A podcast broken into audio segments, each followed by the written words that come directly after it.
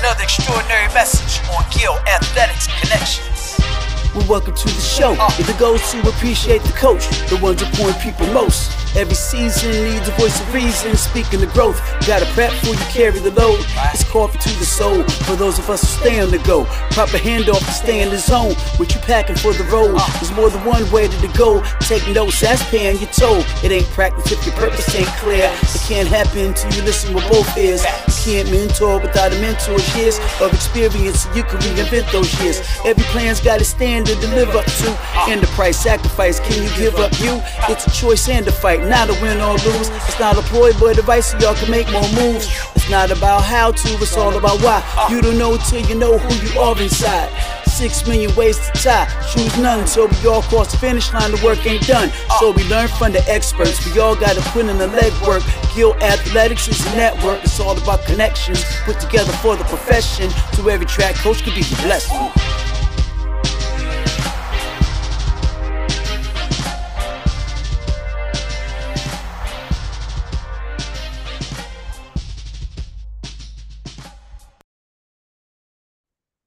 Here we are back again on the Gill Athletics Connections podcast. I'm so humbled to be your host, Mike Cunningham, National Business Development Manager here for Gill Athletics and part-time podcast host. This, you know, this is actually part of my job, which is crazy. You know how in your job description you have other duties as assigned because it was never in my job duties as uh, hey create and host a podcast uplifting and honoring coaches. But uh, here we are uh, on episode 220. That means we've had over 220 coaches on the program, and I'm super excited about today's guest. Let's hop right into it. Help me welcome the head coach from Midway University in beautiful Kentucky. It's you know that's like a stone's throw from where we are. Help me welcome the wise, the wonderful Mr. Jay Walls. Jay, how are you, sir? Hey, I'm doing doing great, Mike. Thanks for having me. I really appreciate it. Absolutely. And you, you said you're uh, just outside of Lexington. I've, I've gone down to Lexington and Frankfort and some other places down there in Kentucky a lot, man. Beautiful, beautiful country out there. Oh, it is. I mean, we're we're pretty much in the, the thoroughbred, you know, horse capital of the world. Uh, matter of fact, our, our campus is has about 180 uh, acre working horse farm on it. So we have about 38 to 40 of our own horses right here on campus. Wow. Beautiful that, campus. I, I, don't know why that would surprise me. I, I just expect every school in Kentucky, actually, like even down to like middle schools have their own stables in Kentucky. yes, sir. It's, it's, it's beautiful around here. That's for sure. Now, what's Midway's mascot? Are you like, because I know Murray State's the racers, you know, has the horse race. Are you any kind of horse racing affiliation or? No, we're just the Eagles. That's, that's all we have. Makes sense. You know, like Lexington, uh, Kentucky's the Wildcats. That's not a, uh, you know, a, a thing. Hey, my favorite joke for Kentucky. Are you ready for this? Yes, if it's a joke about Kentucky, I'm definitely ready. well, it, it's it reference everybody who's from Kentucky. Don't get mad. This is not a joke about Kentucky. Uh, my favorite joke. I love this joke. Uh, uh, you know, I'm a dad now, so these are you know this is right up my alley as far as dad jokes. Uh, how do you, Jay? You you live in Kentucky. How do you pronounce the capital of Kentucky? Louisville or Louisville? Frankfort. Yeah, dang it, you got it. we actually live in Frankfort. So. Oh, yeah. That was a good try. Good try. I, I, realized I said the name of it too earlier, and I was like, oh, I've already kind of tipped it off. I was like, oh man, but you know, it'd have been even worse if you living in Kentucky didn't know it. So I, am bravo, good job. Yeah. But I'm from Louisville. Yeah, That's there you go. Louisville. well, let's get into it, man. You say you're from Louisville. That's a I love Louisville. We love going down there uh, for vacations and stuff. That's great. Let's uh, hop back into our um, Wayback Machine here, Jay. Where you know at some point, athletics, assuming you were an athlete. Uh, somewhere in your mind it had to start switching for you that instead of coaching just being something that's done to you jay go run this go lift that throw this etc to uh, switch where it had to be like well wait a minute like I could actually be a coach. Like that could be a career for me. Where does coaching start for you? Well, for myself, it actually started in high school for me. Um, when I was in middle school, I lived in Eastern Kentucky uh, at that time, and we only had one track meet a year uh, with the county track meet. So seventh and eighth grade, I did that those two years. But my father was actually a runner. He ran uh, one year at the University of Louisville um, before he ended up going into the military. But so he kind of had a background in it. Um, but I would say, so when I got in high school, but I was a, I was one of those young kids that was like a, a sponge and like I was a student of the sport. Like, so and my my high school coach was really great. Like every year, he would you know send out a um, like regional preview meet. Like he had this packet that he would give you know all incoming freshmen for their first year, and he did that every year. Wow. And so it was like you could go through and he had all the teams listed, their top returners. And so like I would just go through and just soak that up and just truly, truly enjoyed that. Wait, and so for runners for football, they have, you know, the the scouting report. You're telling me your coach had that for track. Yes, sir. And this is back in 1992. Dude, I love that. You know, we almost named the podcast the Gill Shout Out Podcast. Do you remember Coach's name? Who was this? Is amazing. Oh, it's James Jackson. He's still one of my best friends of this day. Is that right? James Jackson making scouting reports. Most people just know him by Coach. I'd say 85% of the people don't even know his first name. sure. Everybody knows him by Coach. Um, but yes, he finally retired. Last year was his first year not coaching. But even though there's like a, a 40 year age difference, he's still one of my best friends to this day. We get together and go out to eat, you know, play cards and all that. He's just, he's a, a truly great man and was a huge influence in my life and a, and a role model for me for sure. So he, he created these scouting reports and you said you were a student of the sport. So you just soak these things up. Oh, you already know. Yes, sir, I did. And then just, you know, my dad got runner's world. So, you know, I was always mm-hmm. constantly, you know, flipping through that and and checking on that because you know that's pretty much all we had back in the day. We didn't have all the internet access and and everything online like we do now. So it was just you know waiting for that that day where it would come in the mail to you know get it and open it up and just go right through it. And but I've been like that with uh, sports pretty much my whole life. It was the same way with the paper. Like as soon as the paper would come in, I was grabbing that sports section, just always going through you know, reading everything that I could. Um, I've always been a reader, you know, and, and so I truly enjoy trying to soak up as much knowledge as I can you know, it used to be about just all sports in general, but now it's just with so much time consuming, it's really just try to stick, you know, to a to a cross country and track. So as you were going through high school there with Coach Jackson, and again, I just love that he was doing a scouting report. It, it makes me like wonder, like, anybody else doing scouting report? I, I, no one ever did a scouting report for me. That is so cool what was your relationship with him at that time? And what i mean that is more of the relationship with coach as far as like did you think at as you're going through high school and obviously he had an amazing impact on your life that you're like you you mentioned that you guys are best friends today. I love that.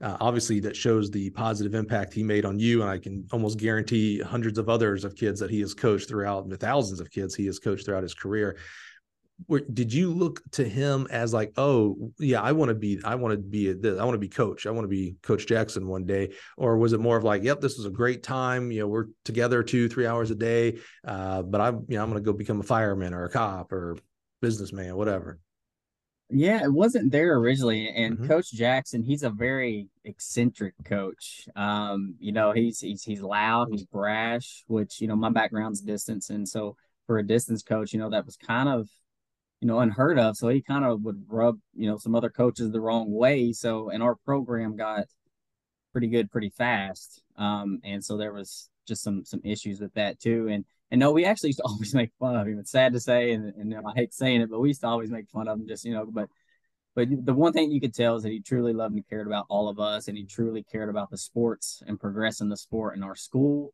And the one thing that he did is he advocated for us so much in, in, our high school. I mean, we had a wall of fame in our high school, which, you know, that's back then, you know, I mean, he had our pictures for like, you know, freshman of the year. Like he would put all that stuff. And he had his own section of the wall. So he definitely advocated for us. And so that's kind of where I learned, you know, how to advocate for my student athletes. Yeah. Obviously, uh, today, but not at first. And, but I mean, obviously, I was a student of the sport. And so I did just, you know, I wanted to, to to go to school and then you know hopefully you know run at the collegiate level and then become a high school teacher and a coach. That mm-hmm. was the the goal probably i can say from probably about junior year of high school. Yeah. That was when i finally you know clicked and said okay i think i would like to get into coaching you know but it was definitely at the high school level originally is, is the only plan that i had when, when it when it clicked for you of like okay i'm going to go to school and we'll find out where you went to school and if you did get to run collegiate track and field i never want to assume any of our coaches were college athletes because it, that's still a very small fraternity that actually go on to compete college that's still like to me no matter where you go on to run college like that's a big deal like not everybody's going on to do that. So i don't ever want to assume that but we'll learn that here in a second. I'm curious when it clicked for you sometime your junior year of like okay I'm going to go to school, hopefully run, but I'm going to become a teacher so I can become a high school teacher and high school coach. Did you observe things differently? Like when Coach Jackson would give the workout, instead of just like, okay, it's five by 800 meter time or whatever. Uh, oh, okay. I wonder why he's assigning us five by 800. And, and we did this yesterday. So how does that, did you look at it differently at that point? That's still, you know, you're 16, 17 years old. So you're excused to say no, that you didn't, but I'm just curious when it finally clicked that, you know, I do want to do this. Did you look at the workout structure differently? See, I wouldn't just being completely honest. I wouldn't say that at that yeah. time. I mm. just was like, you know, I enjoy this sport so much, and I was like, you know, I could see myself doing this for the rest mm-hmm. of my life. You know, mm-hmm. being a teacher and being a coach. But no, it, I didn't really try to to to get into the exercise mm-hmm. physiology or anything like right. that or the whys at that time just being completely honest, I was just like, hey, this is kind of cool. You know, I would like to do this. Yeah. Um, and like once again, so young and naive, didn't have a clue how much really goes into it. right. Yeah. I don't think most of us do because I, I, think the majority of us who are athletes that go on to coach, when we initially get into coaching, we fall back to how we were coached. Now that doesn't mean we, uh, I'm gonna say nitpicked it or analyzed it. And so the reason why we uh, coach the way we were coaches because you know I remember Coach Jackson giving me dot, and then you know the next day was this, and blah, blah, it was just like, oh yeah, no, no, I remember Coach Jackson gave us five by eight hundred. So uh, first day of practice, guess what we're gonna do? We're gonna do five by eight hundred. you know, so uh, I don't think most of us do even early. Now, you know, we've had coaches here on the podcast that you know grew up as coaches, kids, and were like, oh yeah, since third grade, I knew I was going to be a coach, and they mm-hmm. still they were like, okay, Dad told me to run, so I just went and ran. I didn't, you know question it or think about it or analyze it. So I think that's that's pretty common. And that's the same thing we did. And that's it's funny that you say that because we actually, as we got older and we got into coaching, we would always mess with Coach Jackson and be like, was there any rhyme or any reason to what you were having us do? You know, it's um, and so we always poke with him because we were we didn't do a lot of miles. It was very, you know, a lot of shorter, faster stuff. Mm-hmm. But what he did do is he made it fun. Mm. Like, you know, he would have you know, just a typical workout. We're doing like a double double on a hill, but he would have like the slower guys go out first, where you know you had to run and catch them. And so he and he incorporated a bunch of stuff, you know, like that. But he definitely always made it fun. Um, but yeah, we did kind of always jab at him, like, "Did you even know what you were doing back then?" Just just messing with him. But he did. He, he his results speak for themselves. So yeah, I, I think we we lose sight of that f word you just said there, fun you know, um, we recently had Sean McCafferty up at um, Christian Brothers uh, Academy on the podcast, and uh, I think one of the quotes he said, I, I, might be paraphrasing here a little bit, is the science doesn't matter as much as you think it does. And and what he was saying was he was talking about culture actually, and he was like, mm-hmm. you know, having the kids buy in, buy in for each other, buy in for the coach, and vice versa. You'll get much better results out of that. Um, there's there's a little thing going on Twitter right now uh, about trampoline training for sprinters. You know, doing different things on trampoline, and some people are on the one side of like, well, this does nothing for you as an athlete and a sprinter, blah blah blah, and then others on the other side are like, yeah, but you know what? The kids enjoy it. That the kids have mm-hmm. fun, and you it's know something that, that, different. Yeah, that's that's important. I think we forget about Variety. that all the way up through the highest levels. We tend to like, for some reason, go like, oh, fun. Sure, you're in, if you're coaching high school, knock yourself out and have fun with the kids. But in college, we can't do that. We got to be, yeah. you know, straight and narrow and blah blah blah blah and all this stuff. And it's like, man, even in college, you're dealing with 18 to 22 year olds. We're, we're still dealing with kids. Shouldn't it be fun? I mean, at the end of the day, it's sports, right? So shouldn't it be fun. So I, I like that that that was a, uh, a focus of Coach Jackson, uh, if you will. You, you, gave us one example. Is there any other examples you can think of of where like, yeah, you know, Coach Jackson, this was just a fun workout. This was just for us to uh, get to know each other and and be able to run for each other versus uh, this was a lactic workout. Yeah, no, it's um, I mean, just every day, just his personality. You know, like he would take time, you know, at the beginning of the day, and we would, you know, we would talk, you know, as a team um, you know, go over the workout, what we were doing. But mm-hmm. when out, we also did a lot of stuff outside of practice together, which I think was huge. Now, some of that wasn't fun at the time. Mm-hmm. A lot of it was like fundraising. Like this guy was, I mean, we fundraised during the summer, like every weekend we were having a car wash at our school, but also while we're doing the car wash at our school, the parents are, are doing a yard sale over on the side. Wow. You know, so like he would get those where they were conjunction together. So the kids are working the car wash and the parents are, you know, donating all the items they don't need or want anymore. And so then we're doing a, a you know a yard sale for that, and so he he implemented a fundraising system, and so we would travel all across the southeast and, and midwest a little bit. Like we would go up to ohio indiana tennessee alabama um, just numerous different states just you know but we worked and we earned that. And i think a lot of that um, you know that team culture came through us all working very hard together you know i think that helped as well because we're all out there you know every summer just you know working doing the fundraisers we parked cars at university of louisville basketball games and you know six inches of snow I mean, you named it. And that stuff, when you do that stuff together, you know, you yeah. kind of create a brotherhood because our programs were separate. It was male and female. So, mm-hmm. um, and but he was always the one leading the charge. Like, you hmm. know, he led by example. Um, and so that's one thing that I definitely learned from him. And I try to hope to, you know, continue to instill in, in myself and our program is just, you know, trying to lead by example because he was out there parking cars with us. He's out there yeah. washing cars with us. You know, he wasn't over there in the shade, you know, drinking his lemonade or anything like that.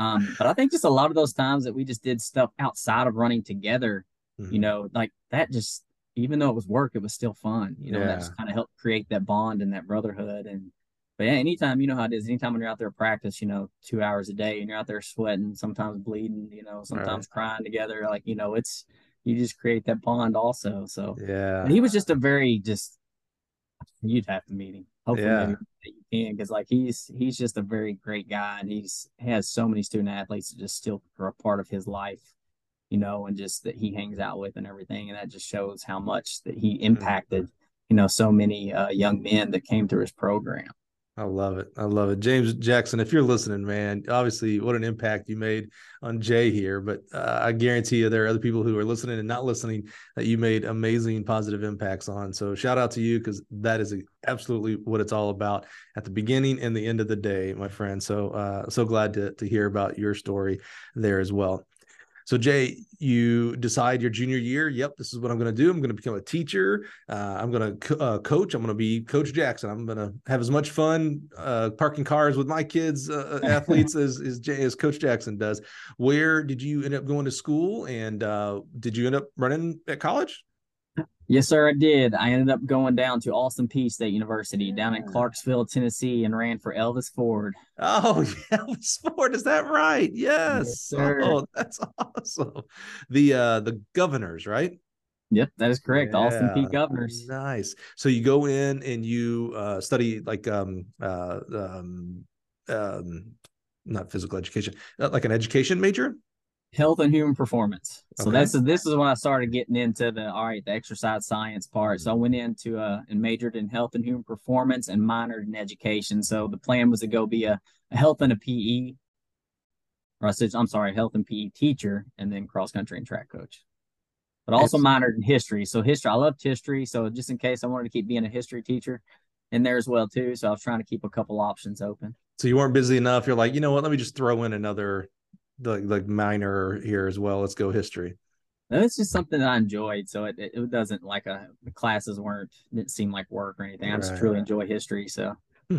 yeah, that's where we're different, Jay. We're very I, I, didn't like history at all. And then I did take uh, an American uh, history class in college and actually did really, really did enjoy that for some reason. But uh, the now my history comes from, you know, I watched the musical Hamilton. That's how I now know of history like I learned so much more about Hamilton through Hamilton about America and how it's founded than I ever did in, in, in history books. That's for sure. Oh, that's my stepchildren. They love Hamilton. Oh yeah, yeah, yeah. I, I see this is this is this is why the podcasts are two hours long, Jay, because I can't help but interject my own stories. So I refused to watch Hamilton, and my daughter was like, "Please, please, please," and I was like, "Oh man." I was like, fine, I'll I'll tell her, you know what, I'll give you 15 minutes and then I, am out. And then I was I started feeling bad as a dad. I was like, you know what, gosh, if my daughter wants me to watch some show, I can I can make it through. There's worse things out there. Uh, I've never I never watched a musical, so I just was you know afraid of it, you know. Um, and I don't even think I knew that it was hip hop you know, and, and rap based, which are, is my favorite genre. So I think I would have been more excited if I'd have known that. But we uh, we go downstairs, and I'm thinking, yeah, 15 minutes, I'm going to be out man, I was enthralled the whole time. And ever since that day, and this was COVID, so this was three years ago, those songs have lived in my head. Uh, in fact, me, my wife, my daughter, and my mother-in-law this summer went to Indianapolis and watched it on on stage. So we got to stage. Yeah, yeah. They went up to Chicago and watched it. I didn't. Go, I haven't seen it myself either, but yeah, you, You haven't seen it at all, like on Disney Plus, no, sir. dude. Sure not. Sure haven't. Dude, homework. You've got to go. uh, it's I'll put that on my to-do list. I mean, from the jump, the very first songs, the very first hooks, the lyrics coming right off the bat is like, oh, okay, this is catchy, and it only keeps getting better. I mean, it's all right. Homework, seriously, put on your list.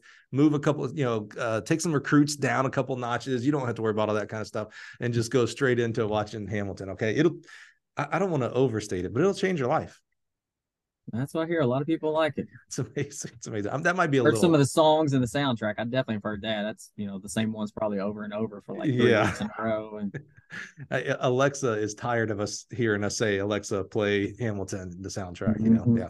All right, let's get back to one of my favorite people. Uh, Elvis Forde was your college track coach. Um, Yes, sir, he That's awesome. How was that, man?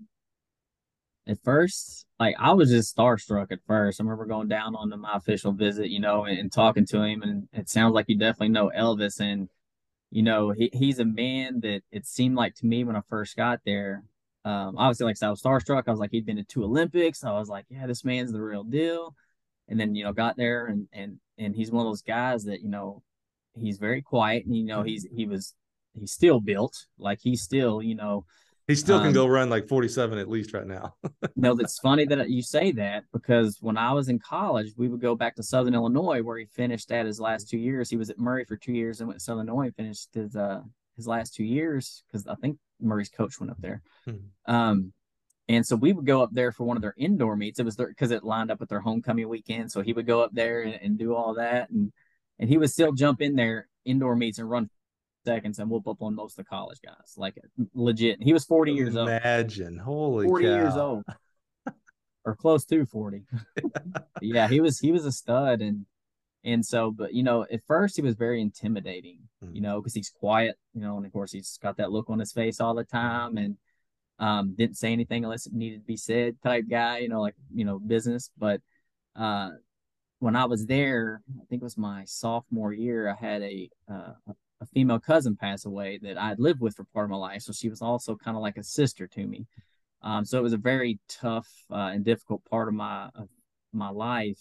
And um, you know, he brought me into his office and he told me, he said, you know, family's very important. He said, I don't want you to think about us. He said, you just go, you know, go to the funeral, go with your family, you know, mourn, do whatever you need to. Don't worry about us. We'll be here, you know, when you can come back.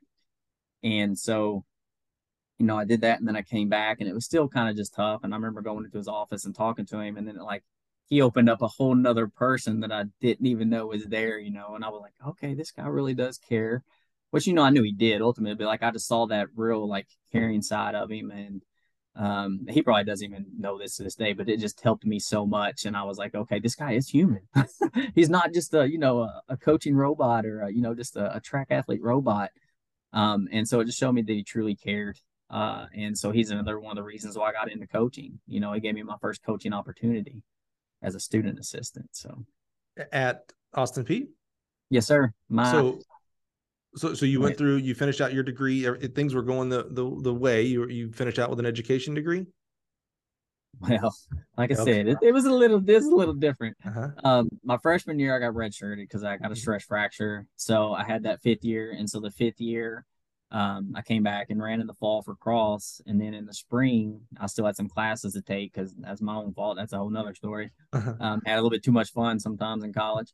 Uh, and so he's like, well, hey, he's like, you know, I'll still pay for this, you know, last semester. Just come on and be a student assistant Hmm. and help me out, you know, with the team in any in any capacity. And I was like, hey, heck yeah. I was like, you know, this is what I want to get into. So I Right. said, might as well, and I'll do anything that I can to help. And so I did, and we ended up winning the OVC indoor championships. And so like after that, I was like, then you really get that, you know, Yeah. adrenaline rush and like, oh man, so this Yeah. is this is nice. Uh, and so that kind of was like, all right, you know, college coaching is really, really fun, and, and you know, I could Mhm. I could get used to this.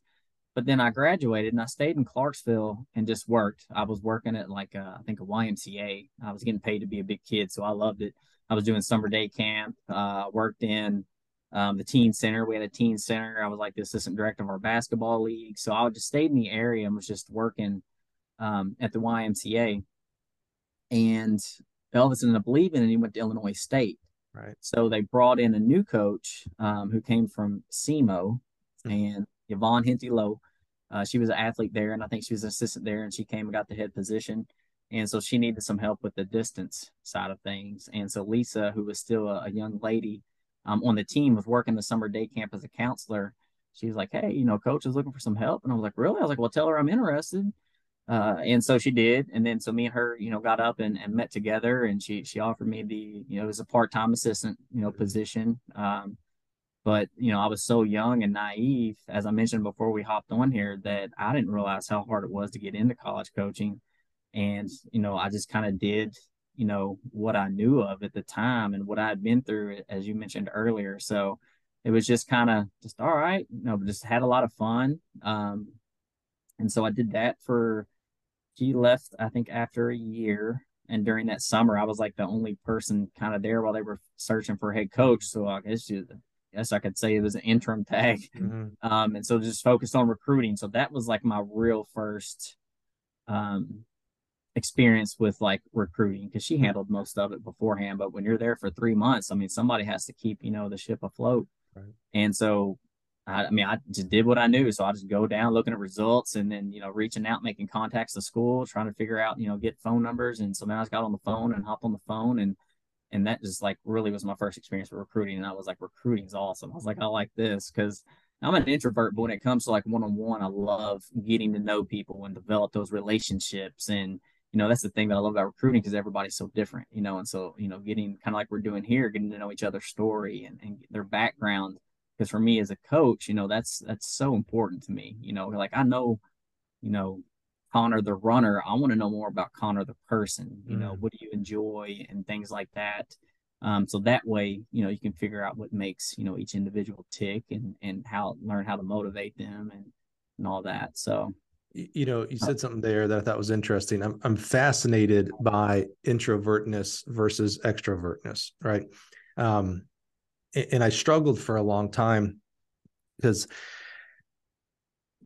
I I tend to act like an extrovert. Like I think people, if they were to say, "Hey, you know, what would you put Mike Cunningham as, introvert or extrovert?" I think they would they would go towards extrovert. And and certainly I do. I can, you know, I, I love working a room and all that kind of stuff, you know.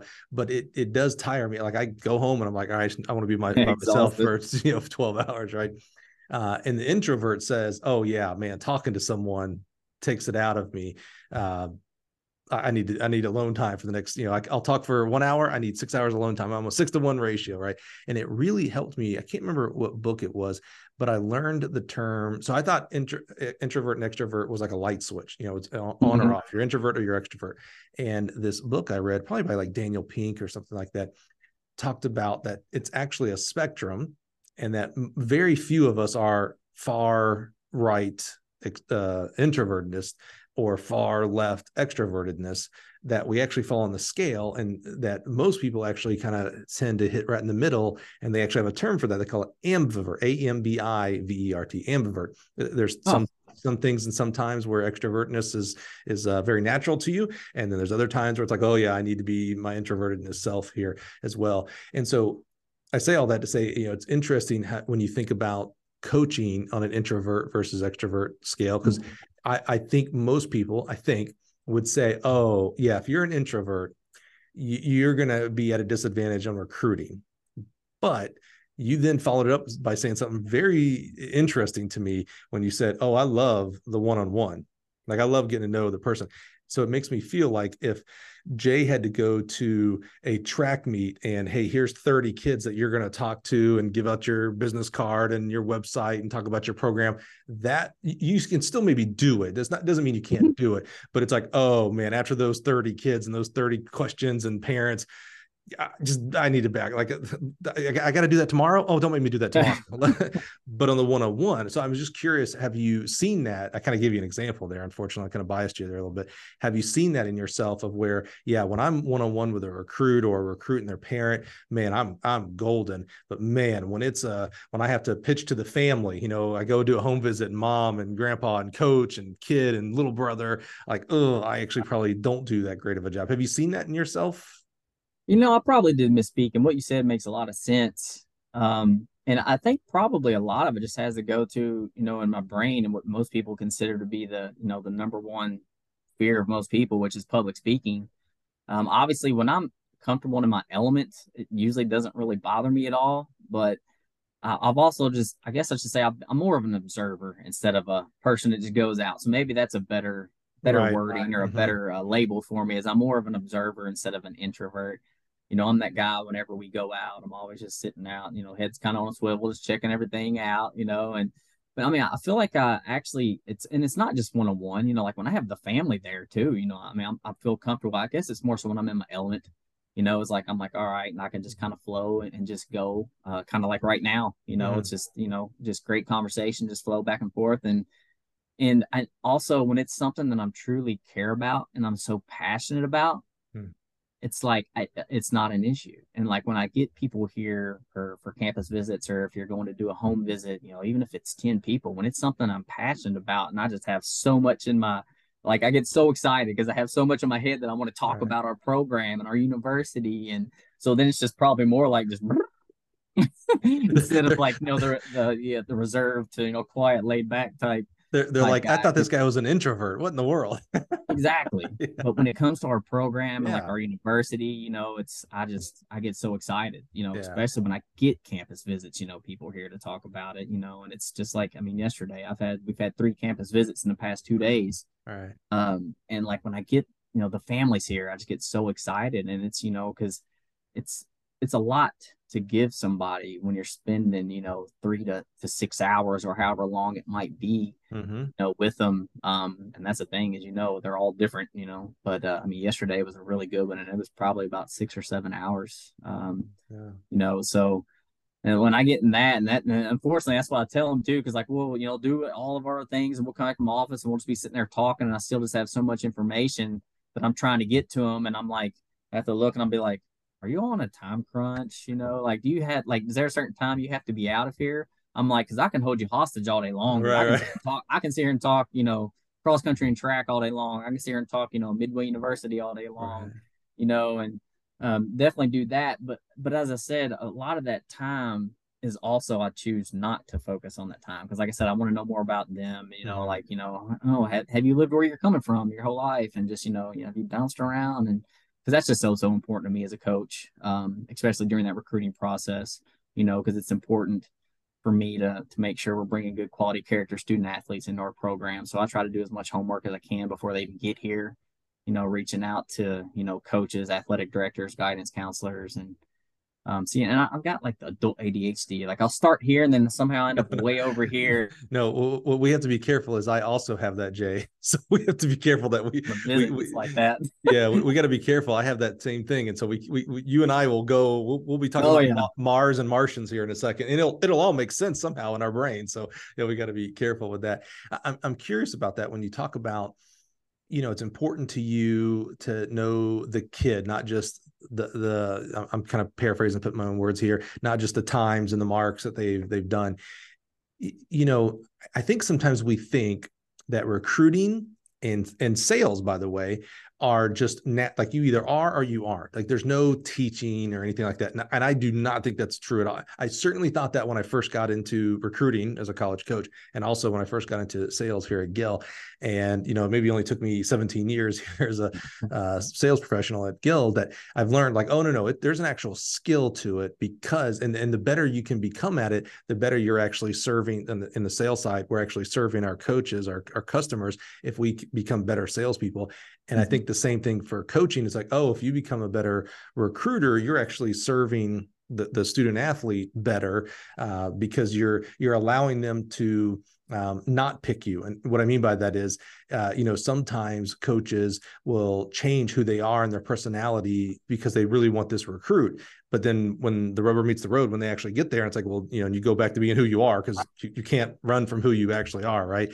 Uh, you know, that kid's like, wait a minute, I thought this coach was this way, but mm-hmm. they ain't show. And it's like, well, then it just, you know, that's disaster, not only for the kid, for you and your program, etc. So what I'm curious about with you, how did you, and maybe you're on the other side of this, Jay, maybe you're like, oh yeah, no, no, no, there's, it's just personality. It's just asking questions. When you were first kind of thrown into recruiting that summer after your first year of part-time coaching at, uh, at, um, uh, yeah, at Austin Peay right? Yeah. Mm-hmm like do you remember like the first time the first person you called and you're like okay what am i going to talk about? Or did it come a little easier? How, how, did you how have you steadily maybe improved the way you recruit people basing it off of that first three months oh i remember that. i remember that very first phone call very vividly. It was ryan sexton from station camp high school. He was a single a state champ in tennessee. Um, and i remember being so nervous you know, making that first phone call, and I'm just sitting there, and I'm like, all right, and like you said, I don't know what I'm talking about, but I'm going to give it my best shot. Right. And then it, I don't even know how long it lasted. It probably wasn't very long, but it was just making that contact, that you know, one-on-one contact, and and for me, it was just all about talking about running at the time. Like I said, because mm-hmm. I was mm-hmm. so young and naive, that's all I knew about right. the whole coaching part. Um, so say, hey man, congratulations, you know, good season and and all that. It wasn't nothing about grades or anything back then. Right. You know, it was just all running. Yeah. Um, and so he ended up signing with us, but I, that's one of the reasons why I'll never forget that. You know, yeah, I was I was wondering. I was like, how did you like, like? Did you not sign him, and that's how you remember? Like, how in the world did you remember? No, that? he wow. he signed. He signed up being you know one of the one of the you know the better runners that you know Austin Peay had had during that era. Um, you know, and now he's he's back at Station Camp High School, and he's he's a teacher and a oh, basketball oh, wow. coach, and he was yeah. coaching. He was coaching cross country and track also. Huh. Um, but uh, but yeah, he's a great young man, Ron Ron Squeaky Sexton. Squeaky. Do, do you um it, it, it's funny that you remember your very first one. I, I, love that. And your very first one was obviously very good, state champion. Thing. So you went like if you had a list of hundred kids, you went straight from number one. You didn't say, "Okay, I didn't you know, know any better." Let me let me knock out some. Better. Let me knock out number one hundred in case I screw this up, and then ninety nine in case I get just only a little bit better. You were like, "Man, let's go for number one. Let's see what happens." It was single A, no, so it was a small school in Tennessee. But yes, don't, I mean, don't, I don't make excuses. Better. that was still a big recruit for Austin Peay. So that was still a top recruit. Yeah, yeah.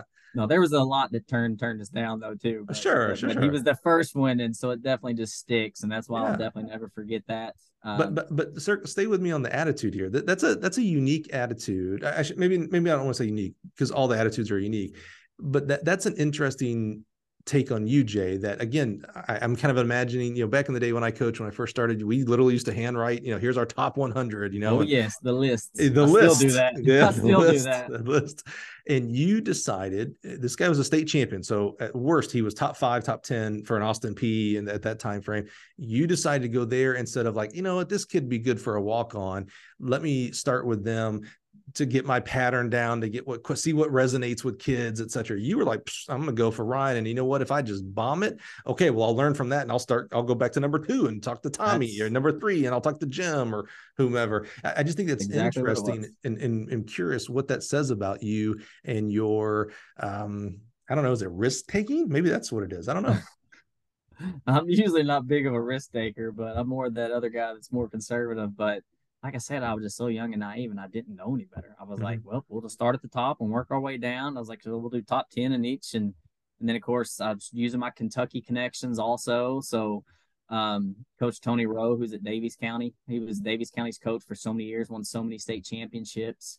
Um, so I reached out to him, you know, and said, Hey, you know, coaching at Austin Peay now. So I ended up recruiting his son and another guy they had that was a top 10 guy in cross country in Kentucky. Hmm. Um, I think Matt was maybe 18th, 19th. So we got two guys in Kentucky, I think that were in the top 20 or 25 as well too. So and that was that first recruiting class. I was just like, I, like I didn't know any better. I was like, we're shooting for the stars. See what do happens. Do you think we ever get in our own way? I love how you said that, and you've said it several times now. Where I was young, uh, I don't know if you used the word dumb, but you know, young, dumb, didn't know any better. You certainly said that. And now, you know, we're, continuing to learn your journey. You're, you know, X years past that. And so, you know, you're much smarter now. Uh, I don't feel like you're the type of person that would say, I know it all now. You're still no, learning, no. Uh, but you certainly know more and are more experienced today than you were back then. Do you think we ever get in our way? Like, you know, sometimes there's a positivity to being young and not knowing any better and just charging in. And then we get uh, you know experience and knowledge and you know we realized uh, you know maybe we should hold back here a little bit and plan this more go to this person first. Do you ever think we uh, we get in our own way from just not being naive enough sometimes even as older people? I think you hit it on the head um because now i'm kind of like all right this is this is where i'm at this is where we're at. Like this is kind of the group that we can get instead of you know maybe starting at the top but i'm not afraid to talk you know, to anybody because the worst they're going to tell us is no, and then we're not all, you know, we're not any worse off than we already were. So, but I kind of, you know, with where we're at and the size of our school, I'm like, all right, so this is our range. So I kind of usually, I might not start in that top ten. I might start at eleven now instead of the top ten. So maybe and I don't think what we're describing here is unique. I think in a lot of aspects, from uh, investing in stocks, uh, new jobs in the in the uh, private sector, not coaching sector, maybe in the coaching sector, um, who we uh, go after as a mate as we get older. I think that's all common. You know, you call it risk versus reward type system, where we take less risk and therefore there's less reward. But maybe there's a lesson there, Jay, about um, as we maybe have some self awareness as we become 30 year old, 40 year old, 50 year old, 60 year old coaches. I think you're, smart because you know there's resources are finite, right? Your time, your energy, and your scholarship money, et cetera, are, are limited. So um, you know, I would I would love your uh, pluck if you told me, hey, at Midway, uh, I look at uh, what used to be the DyeStat list. I don't know what it is anymore, but MileSplit or something. I go to the I go to the I go to the top ten milers. You know, so what do we have? Six kids that ran sub four this year, right? I started with Connor Burns, and I, I don't care if I'm at Midway. I'm gonna recruit. I'm gonna let him tell me no. It's like, yeah, yeah. Hey, Jay, that's great. Love that. You're wasting a lot of time though. No offense I just don't see a sub four miler coming to midway, you know. So I exactly. love that. So there has to be realism, but uh, using that example, if you're like, uh, and I'm gonna put times and stuff that probably don't even apply just bear with me here as the example if you say yeah you know we, we, we're, we're not going to recruit a sub four miler here at midway but we're going to start at 415s like we need to like that'll be a you know good champ for us here we'll go 415s maybe there's a lesson there that as we've gotten more conservative uh, and less risk and therefore less reward, maybe it's not to jump all the way back to like, hey, you know what? I'm going to challenge myself. I'm going to sign a sub four minute high schooler. Maybe we don't go that far, but maybe we go, you know what? I'm going to try a couple of 412s or 413s this year. Uh, in the years past, I wouldn't have. I just started 415, but you know what? Let's take a chance may still hear no to your point of okay but where am i am i that worse off? But if exactly. you, you just you know uh, uh, inch back up there to being a little bit more naive and young and not mm-hmm. knowing better uh, i wonder what kind of results you know positive results might turn out for that. And that's something i think about when i hear stories like that. Well, I tell you what I have started doing the past two years is I've went back to old school because you know I, I, work on these lists as I was talking about because I'm still old school in so many ways, and so I still make those lists. You mm-hmm. know, and I'll put you know I'll I'll make a list of you know probably the top hundred kids in Kentucky. Mm-hmm. You know, and I go through all that, and I would send 300, 400 emails mm-hmm. out to these these high school coaches. Right. Um, and not talking bad about any coaches, but you know, you send 300, 400, you might get 20 back. Yeah. And so you know, we're, you know, we're going to, we're going to talk about this. Keep going with the story, but you know, we're going to talk about this. Keep going. And so I was like, well, you know what I'm going to do is I'm going old school. So I'm writing letters. So I started. Yeah. So now what I do is I send out about 300 letters and just send them straight to the schools, just like I got when I was in high school. All right. You know, um, so I've started doing that, and and you know, and so it's a letter expressing our interest, saying how you know I think they'd be a great fit for us. Um, and you know, then I tell them how they can contact me. You know, obviously, you know, number, email. I send them a link to the the recruiting questionnaire so they can get on there and fill that out. And so now I do that part, and so then they reach out reach out to me. Then that's when I know they're interested. So I've kind of started going that route for the last two years. Do you have a better response rate with that? Well, I still reach out to coaches also. I'm trying to double dip now. Mm-hmm. I try to, you know, um, you, you, you said uh, you know I'm not holding you to specific numbers just here given the rough numbers. You, you used to uh, email 300 coaches and you'd get like 20 back. That's less than 10% if you're writing uh, 300 and are you writing or typing? Let's be well, I type them. I'm sorry. yeah, yeah. no no no no no no that's okay. Uh, we'll talk about that in a second too where that does not matter to me. I'm just curious. Uh, are you signing or are you stamp signing? Yeah no I go through and sign everyone yep love that. Okay. Uh, so if you're sending out 300 letters are you still getting 20 responses? Is it still less than 10%? I would say so. Yeah. Okay. Uh, usually what I'll do at the, at, usually, well, the past two years we've set up a tent at the state meet because we're actually a mm-hmm. sponsor mm-hmm. for our state meet. Mm-hmm. And so I set up a tent and like, so the kids will see the tent and they'll be like, oh, you sent me that letter, didn't yeah. you? Because I, I, start, I, I, do the juniors. I start, you know, the juniors mm-hmm. is when I start November, I send them out to the juniors. So, yeah. Um, and they're like, and so, yes, we signed, I think three young ladies and two guys in this yeah. this, this year's recruiting class yeah. from doing it the year before. Yeah. So I think yeah. we've signed five. You know, so for us, that's that's pretty good. Absolutely. So a lot of great things to to unpack there, Jay. So one, uh, love your um, I, I don't even want to call it old school. Uh, it's just your hustle. I love that. Of like, hey, I'm gonna I'm gonna email everybody, I'm gonna write everybody, etc. Um, I love that. Uh, we're gonna put a pin in the less than 10% responses. Uh, oh, wait, way less than 10%, right? You said three. Oh, yeah, no, 330. Sorry, I'm from Alabama. So I'm math, just throwing out numbers. Math, no, no, I know, I know. I'm just trying to think in my head. Uh, I'm from Alabama, so math is not really my strong suit here. All right. Uh, okay. So I love that. But we're going to put a pin in that response right here because because what you're really saying, again, the numbers, you're right, Jay, don't matter. What you're really saying is little to no response is what you're saying. So I want to talk about that because we've talked about that with high school coaches as well. So I just like to kind of put everybody on blast about this. And we're going to do that again today here, Jay. Uh, the other thing that I love to unpack there, and the reason I, I, don't know why I really asked if you wrote or typed. I think I was asking out of my own curiosity because I have done those as well. I've handwritten and I've typed and things like that. Uh, but what I, uh, you know, people will say, "Oh, I got a handwritten note. Wow, that was so special." I don't know that I've ever heard many people say, "Oh, wow, I got a text and that was special." Mm-hmm. What I don't, but but I think they're the same thing. Like I, I don't fall in love with the medium meaning I don't fall in love with a. I, I don't think a letter holds more weight to me than if Jay calls me or emails me or texts me or smoke signals me. Like the, the sentiment is that person reached out.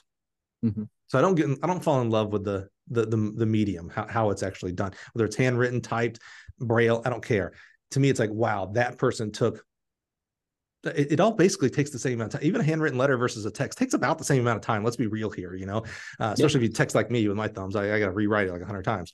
Uh, so don't fall in love with that. So I don't, I'm worried about that. Now let's talk about the real thing because this is what is super interesting. This is a unique perspective that I, as the host of this podcast, gets. Is one day I'll be interviewing the head coach of Midway here, Jay Walls, and then tomorrow I'll be interviewing um, Sean McCafferty, the head track coach of Christian Brothers Academy High School, right? Mm-hmm. And uh, and I don't remember if Sean and I actually talked about this specifically, but I know here in a recent episode uh, we did get into it with a high school coach talking about college coaches. The college coach, general, big generalization here, uh, will say the exact same thing that you just said about college coaches. So you said, and by the way, you are not saying something that has not been said many, many times in this podcast of, hey, I reach out to all these high school coaches and we're just going to keep using the number 10%, less than 10% reply back. I'll have a high school coach come on the show and say, man, I have reached out to college coaches about kids and less than 10% will, will, will actually respond. So what I think is really happening here, I don't point the finger at either or. I, I point I point both, all fingers at everybody. We are not responding back. Mm-hmm. High school coaches, I don't think we're doing a good enough job of responding back to uh, inquiries from college coaches, and vice versa. I don't think college coaches are responding back appropriately to high school coaches and ad club and parents. And I think th- that's the number one excuse is, do you know how busy I am, Jay? I'm, I'm a high school coach of Louisville Manual. Uh, I'm teaching, I'm coaching, I have a family. Uh, you know, I'm also the um, uh, the the the yearbook uh, liaison, whatever they call them, right? And they say, "I'm sorry, Jay. I, I, if I don't have anything for you, I don't have anything for you. I'm I'm just not going to respond." The college coach will say, dude, I'm coaching college. I'm recruiting all the time. Oh, by the way, I have a family. Uh, I'm also on, you know, um, the, the, the, the fundraising event for my city or whatever, you know, those kind of things. And so I think we all need to take a step back and have more grace for each other. That's where my actual fingers are going, not, hey, you should respond to everyone. I think you should, by the way, but I think instead the lesson here is to have grace for others. So mm-hmm. when you email 300 coaches and only 20, I, I, think, man, what are those other 280 people like? Come on, it doesn't take two seconds. I think this is you're probably in the same headspace where you're like, it doesn't take two seconds to reply back and say, hey, thanks, got no one for you good yeah. luck. You, you, know, it's like, oh, okay, well, I got something from the person, right? Uh, I, would love to get to a point where people are complaining that uh, I get 100% response rate, but they're just short notes. I'd love to get there. that would be an yeah. awesome place to get to because I know it feels bad when you just don't get any response. The cool thing is, and you actually expressed this, and I've had this as well. Uh, where you know I'll, I'll I love writing letters to first time coaches. So whether they become the first time head coach or first time they get into coaching, and just you know just congratulations, like man, you're you're joining a unbelievable fraternity here as a college track coach or a high school track coach, a head coach, etc. And rarely you know, I put my card in there because they can't read my handwriting. So I put my card really more of like, hey, this is who this really is, you know. Uh, every once in a while, one out of one out of 300, someone will email me and say, Hey, I got the card, or they'll tweet me, Hey, I got the card. Thank you. That that meant a lot. And that's awesome. Boy, I feel so good because it's like, oh, I was able to bless this person, right?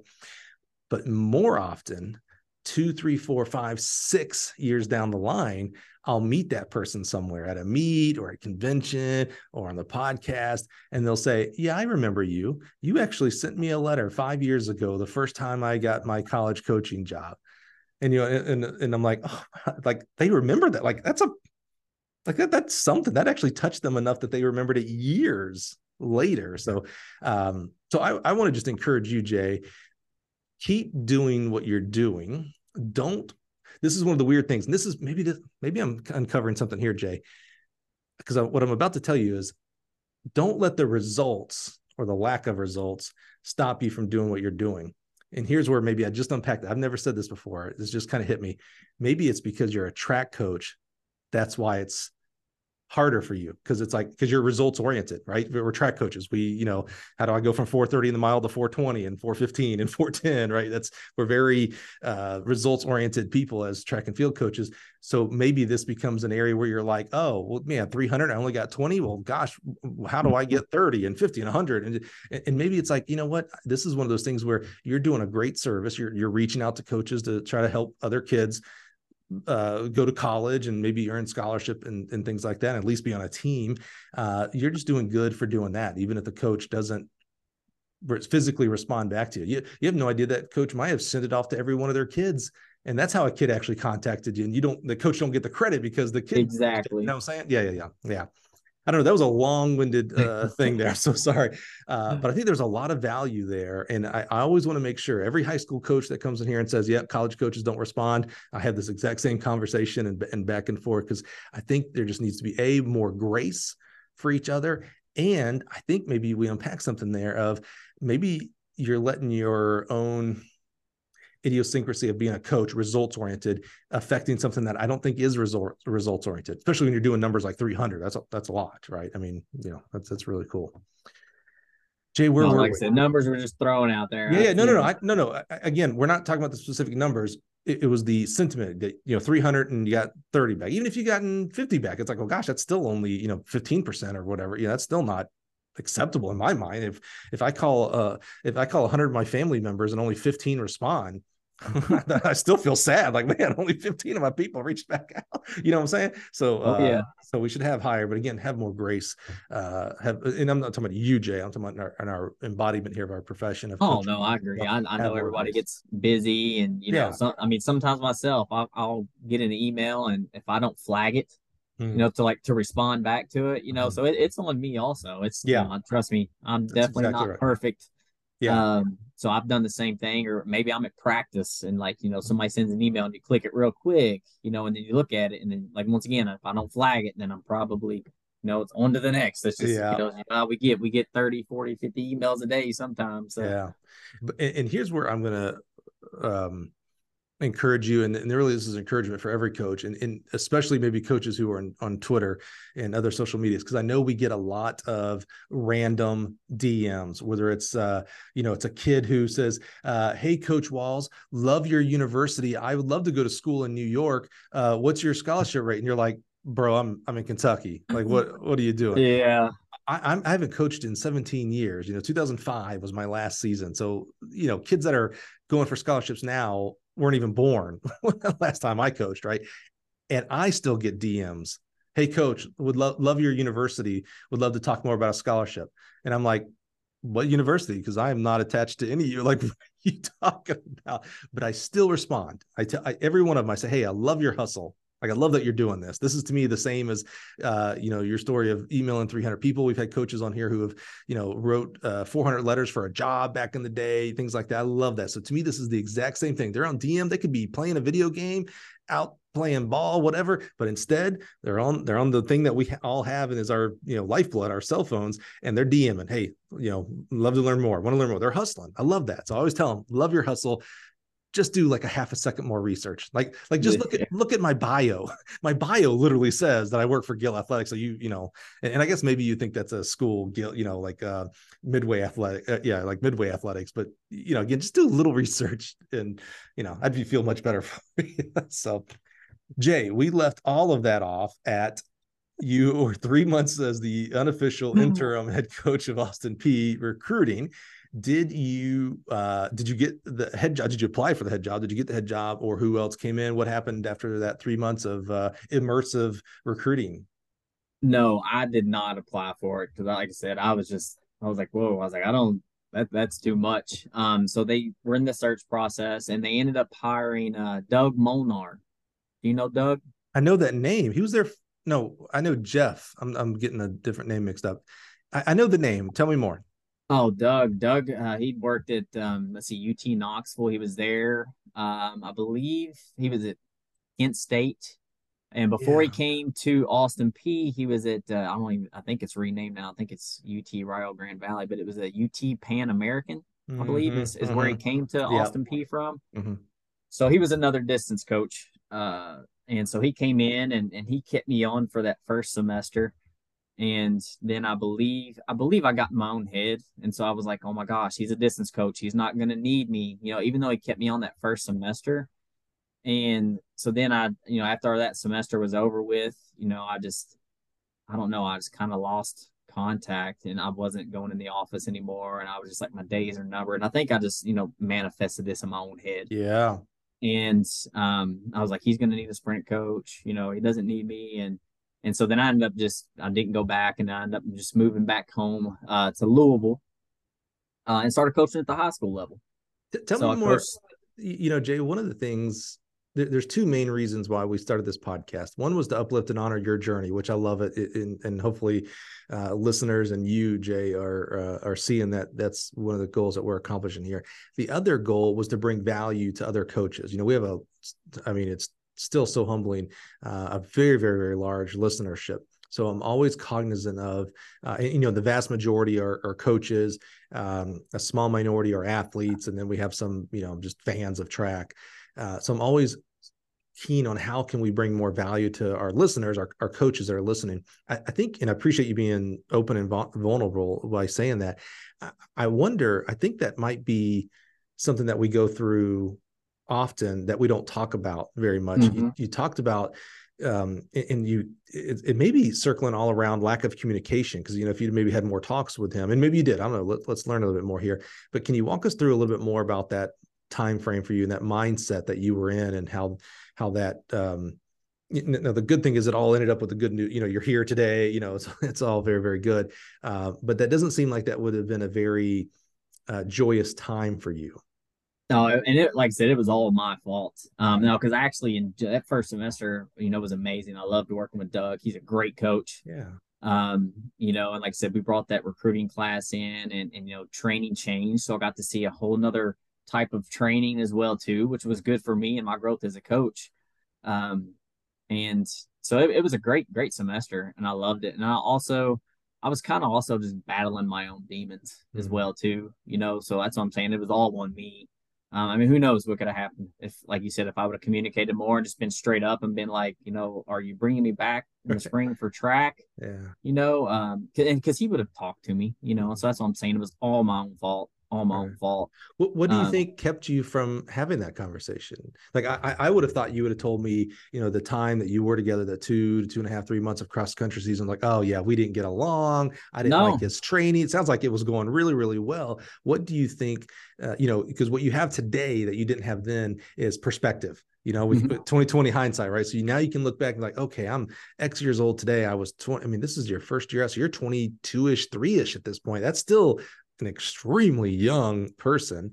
So oh you, no, you have, I'm old. Yeah, back then you have you have the ability to yeah. like kind of maybe have a better understanding of what you're going through. What do you think kept you from going into Doug's office one day and you're like, "Hey man, I'm sorry, I'm just I'm really concerned. You're you're just going to get rid of me because you're a distance coach. You don't need me." but you didn't have that conversation. What do you think kept you from doing that? You know, like I said, I think a lot of that was me because I was battling some other things Mhm. in my life as well too. Um, so I think for me, it was almost like I I needed a, a geographical cure, so to say. You know, so to I for do. me just to kind of I needed to get Mhm. get back home. You know, Yep. I guess if I could put it, you know, um, like that, you know, and then also that's all I'd known. I was like Austin Peay. We've always had a sprint coach and a distance coach, Right. Right. and but like I said, I think a lot of it was more so the stuff that I was battling, you know, Yeah. on my own in my own personal life and stuff like that, you know, and so I was just kind of like the easiest thing for me to be, which you know, like you said, now that I'm older, perspective would be just to run away. right. If Yeah. I- No. I'm being completely honest. I get it. to run away and just avoid, you Yeah. know, that conversation, you Yep. know, and and so I guess it was also just if that was what was going to happen, I was like, I don't want to hear that, you know, like I Yeah. don't want to. So just kind of It's- running away more so, I would say, than than anything. yeah it's that that avoidance right like we no one likes to be told no or or uh negative things or hurtful things and by the way some a lot of us don't like to give that information either right so we avoid the conversation or we avoid the conflict um i think that's very normal i'm not Mhm. I'm not sure in the big scheme of things that it's healthy, but it certainly Oh. is normal. Um, you, you know, as you're describing that, I'm um, in my head. I'm like, oh yeah, I remember I did that once. Oh yeah, oh well, no, actually more than once. Did that here too. Yeah, yeah, yeah. so, uh, so, so I get that, and I think it's again extremely even harder when we talk about that. You know, first year, two, three years of coaching versus you know having much more experience now. Uh, it's I think it's harder because we haven't had those experiences. You know, now you would maybe you know if, if that kind of same Mm-hmm. Oh, scenario popped up, you'd be like, okay, I've been through this. It did not work out when I avoided it. Let me go, quote unquote, rip off the band aid and either let this coach tell me that he's letting me go, uh, or who knows, maybe it'll be good news and I'm being stayed on. You know, who, who knows? exactly Yeah. you know exactly it, it could have been like that and, Yeah. and and it's so funny because that and you know and, and i always look at everything that everything happens for a reason Mhm. you know and like and i've went through everything so i can pass my experiences on to my student athletes. Mhm. you know a thing that i say to them all the time is that i made the mistake so you don't have to. Mm, you know like or you know or learn from the mistakes that i made. If you listen to me you know i can help you.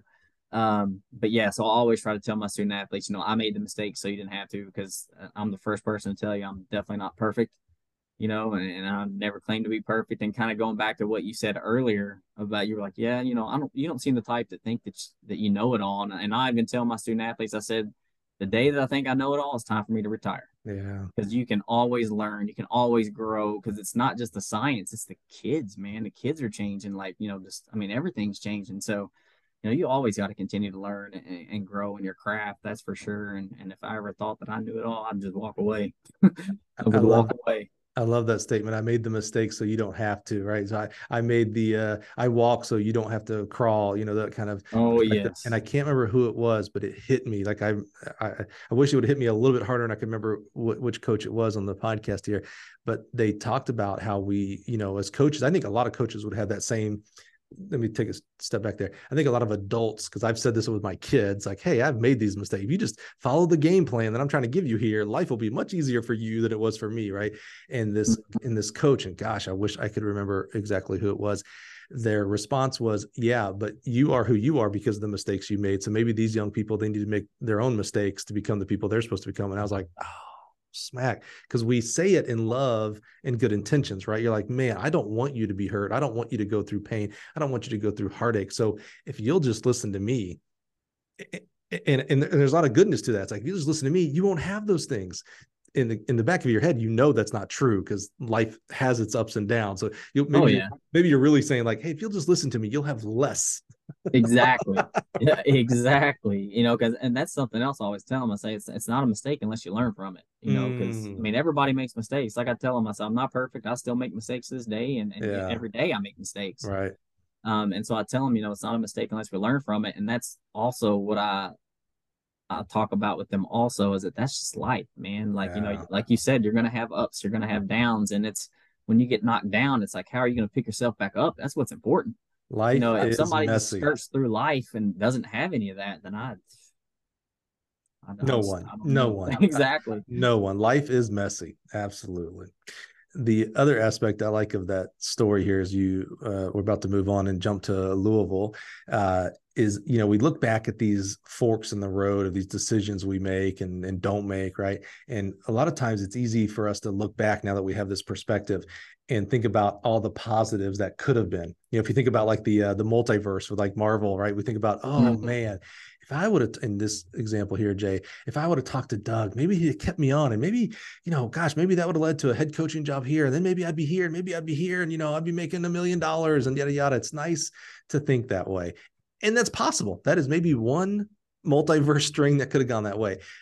Unfortunately, the opposite could have happened as well. Like, oh man, mm-hmm. if I would have talked to Doug, oh yeah, he would have fired me on the spot. And you know what? Uh, maybe yeah, that would have blackballed me from another coaching job, and now I would have been, you know, uh, back to being a teacher without coaching, and that I wouldn't be happy, and you know, a lot of other bad spiraling things. So it, it's we we can't always think of the good things we missed out. Sometimes we have to think uh, and know, not just think. We have to know, oh man, I dodged the bullet. Like, holy cow, thank goodness I didn't do this decision instead of this one because I could have been in a way worse situation than I am now, especially if you're in a good situation today. It's like, oh, exactly. well, all that led to where I am today. And I'm very happy with where we're at today, you know. So, and it was uh, part of my journey. It was part exactly. of my growth. It helped me grow. You know, I learned from it, you know. So that's that's the important thing. If you would have talked to Doug, maybe you'd never be on the podcast. Exactly. Never can tell. You know, big, my own had to get my own affairs straight before I could do anything. So. exactly. All right. So you, uh, what did you? I love how you put it earlier. What did you say? You needed a location. You didn't say a location change. I can't remember what you said. A geographical cure. A geographical cure. That I love. The, that is a. I've never heard that before. I love that. As soon as you said it, though, I literally in my head was like, "Oh yeah, I'm. I, I've had this experience. I know exactly what you're talking about here." So you cure yourself. I love this. Uh, to Louisville, you go back home. So what did we do there when we went back to Louisville? So I moved back to Louisville and I actually started working at a specialty running shoe store called oh, Swag Sports Shoes. Uh, the owner is Swag Hartel, Irwin Swag Hartel. He ran at uh, Western Kentucky uh, in the early 70s, back when Nick Rose was there. He's from England with Nick Rose too. Um, he ended up being a, a, a, professional runner. He was a great 800 meter guy. I think Swag got down to maybe 147 ish, and he ran in the British Olympic trials. Wow um, and then opened up his own uh, running shoe store in Louisville. So I started, you know, working there, um, and then started coaching at the high school level. Um, started coaching at Seneca High School in Louisville, mm-hmm. and I was there for for about two years and and worked with Swag, and I, I was still battling my own demons. Mm-hmm. Um, I was, I, I just, I mean, I just, I've never really even talked about it before, but you know, I was battling alcohol is what it was, is you know, so ah. that's the geographical cure. I was like, okay, mm-hmm. maybe I can get away from it. Mm-hmm. Um, so yes, I was uh haven't had a you know an addiction to alcohol, and so mm-hmm. still went through that for years and years, and then moved again and moved to Eastern Kentucky with my uh, mother because my grandmother was sick. Um, she had breast cancer, and so but once again, it was just something in my head to get away because I'm like, oh, you know, I'm falling back in that same trap, and I'm mm-hmm. like, well, if I need another geographical cure, it's time to move. Maybe if I move somewhere else, it'll get better, but yeah, no, yeah. it doesn't. It follows you. Yeah. Um, and so then lived there for a while, just I mean, not doing. I'd saved up money and just stayed there and was helping take care of my grandmother, and then she passed away, and um, was working just like Walmart. You know, I was just working mm-hmm. at Walmart, and then also had worked at a hospital.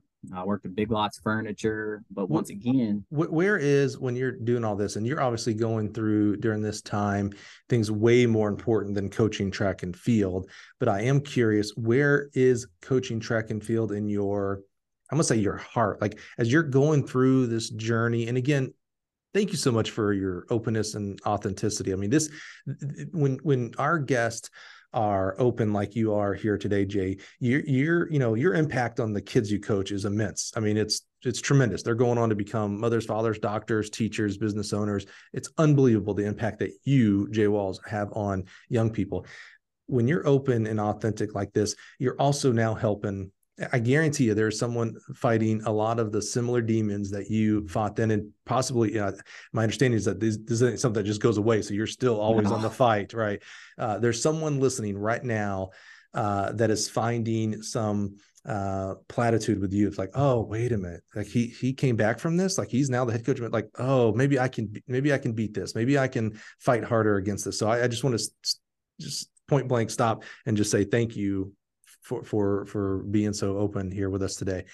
as you're fighting this and you know unbelievable tragedies you know your grandmother passes away uh, you're in a different part of the country you're not back home in louisville etc um, is coaching even like if you were to list like the top 10 things you were thinking about and concerned about and dreams and things like that is is track coaching even a top 10 or is it out of your mind space at this point be honest in the area where i was at in the the area where i was at personally it was not even i mean it wasn't even it was an afterthought mm-hmm. unfortunately um so I just i mean it, it was really just about survival at mm-hmm. the time mm-hmm. uh like i said grandma passed away i ended up getting engaged to a, young lady that had cystic fibrosis that was up there, and then she ended up passing away. Um, uh, yeah, and, and, just to let you know, this is the first time I've ever like came out publicly and, and spoke about that. Thank you. You know, needs to hear that, so that's why I was like, well, let's let's yeah. Know, talk about it. Thank you that out that. there. I'm not trying to sabotage the no no you know, podcast with that. So. What did I what did I tell you before we hit record? Authenticity over perfection. And my friend, you are defining the definition of authenticity. And that is so important. I hope, hope it is being a little bit helpful for you, but you are a thousand percent helping uh, lots and lots of people who are listening right now. Absolutely, Jay. So thank, thank you for being, again, just thank you. I, I, am so humbled that you would trust me and trust us and our platform here uh, to express this. Oh yes, sir. Of course. Um, so yeah, unfortunately it wasn't. Like I said, it was about survival. And then, um, fiance passed away, and so you know, so I would go through dry spells and you know being sober a little bit, and mm-hmm. you know, and then after I was actually even put into a, a mental hospital because when I was trying to um drinking. I was, you know, going through DTs and I was seeing things and hearing things. So I got, you know, I had to get put into a, mental hospital right. and um but then so then all that's gone. So then once again I'm moving back. I'm going back to Louisville again. So okay. I go back to uh to Louisville and I start working at Swags again. Um, I start coaching at my old alma mater, Butler High School. Okay. I'm working uh working there and coaching with my best friend Brandon Lesher. Um, he, me and him both ran together in high school and graduated together and and both ran in college and he's he's still one of my best friends to this day. Awesome. Um, so we're working together. He brought me on and he's like, Hey, come on, man, be my assistant. So and pretty much he was coaching the guys and he let me kind of coach the the ladies. Um, so I did that for two years and then he stepped away and and so then it was just kind of, of me again. But then those demons reared back mm-hmm. up. Uh, they reared back up, and so I ended up stepping away, um, stepping away from the team so I could you know try to better myself and, and work mm-hmm. on myself again. And um, just kind of took a couple years off. And while I was going through recovery, on myself out you know, life out. You know, I, I lived in a, uh, recovery house for a year. Um, got a sponsor, worked at 12 steps, you know, AA meetings, you know, five, five days a week, uh, just getting my life back on track and was just working. And then uh, moved out of the recovery house, got my own apartment, you know, again. So that was like big, you know, this is a year into sobriety for me right. and got my own apartment. So that was just kind of scary in its own. I'm like, oh, I'm gonna be by myself. I could, you know, very easily just slip right. back down that uh, avenue, but didn't stay there. Um, and so then still working at Swags. And so while I was taking that time off, I was just reflecting also. I'm like, all right, what do I want to do with my life? Mm-hmm. And so I thought, well, let's try to give this college coaching a try again. Um, was that because did you like when you were thinking about like what are some things I can do? Was it like where was I the happiest? Was, was that part of like, you know, when I was coaching track, like man, I was really like I was kind of in step with things. I was being good. Uh and you know, life I was self-satisfied. Was that part of that thought process for you? Most definitely, most definitely. And um in AA they say in order to keep it, you got to give it away. You know, so for What's me, obviously I ended up being a sponsor also. Um, oh. so uh, I ended up being a sponsor, had a bunch of sponsees, but then I was also like coaching. That's what you do on a daily basis. You know, I was like, so I really want to try to get back into it. I was like, I want to try to get back into college coaching. Um, and like you said, that's that I was happy. I was happy when I was coaching, when I was in the right state of mind and, and you know, and taking care of myself, which wasn't it wasn't a lot when I was coaching, but I remember that that love and that passion that I had as a, you know, a sophomore and junior in high school. And I'm reading through all this stuff and and just you know truly learning the science and so I was like, all right, well, if that's what I want to do, I was like, you know, I made my list. Like I said, big list guy. I was like, you know, what do I need to do? I was like, most colleges ask for you, they want you to have a master's degree. So I'm like, all right, so I'm going to start working on my master's. So I went through Concordia University, Irvine, um, and did their coaching and athletic administration master's, which is a great program. I would highly, if somebody's looking to, to get a master's, it's all online, but it is a great, it's uh, Christian based, and it, it really taught me a lot also about just the leadership um, you know, leadership of, of being a coach and, and leading young men and women. Um, so did that. And then I was like, all right, well, it's, you know, my volunteer assistant coaches. I was like, so I'll try to, you know, put out some feelers for that and reached out to a couple coaches and they were like, no, no, no. And I'm sitting here right in Louisville, you know, right in University of Louisville's backyard because I'm like, oh, they would, they would never, you know, take a shot on somebody like me with, you know, hasn't coached in, you know, a couple years. And, and so I uh, sent uh, Joe Walker an email Love um, Joe. Sent, sent, young Joe, young Joe, Joe Walker an email. So I sent him an email. I was like, hey, just said this is who I am. You know, trying to get back into college coaching, and was not even expecting, you know, an, an even response. Kind of like we were talking about earlier. You know, send it out, but what's the worst that's going to happen? They're not going to, you know, respond. wasn't probably 15, 20 minutes. He had already replied and was like, oh, hey, yeah. He's like, let's meet up for coffee. So we met up uh, for coffee at Sister Beans, little coffee shop in Louisville, right across from Iroquois Park area where I grew up, and sit down and just you know talked, you know, uh, a, a, little bit. Just it was more so a getting to know each other type mm-hmm. thing, not training philosophies and all that, you know. And and he was like, all right, he's like, yeah, come on. So just ended up spending. Uh, so came on as a volunteer assistant. So him, Dale Cowper, um, welcomed me, and they were like, hey, yeah, come on. So.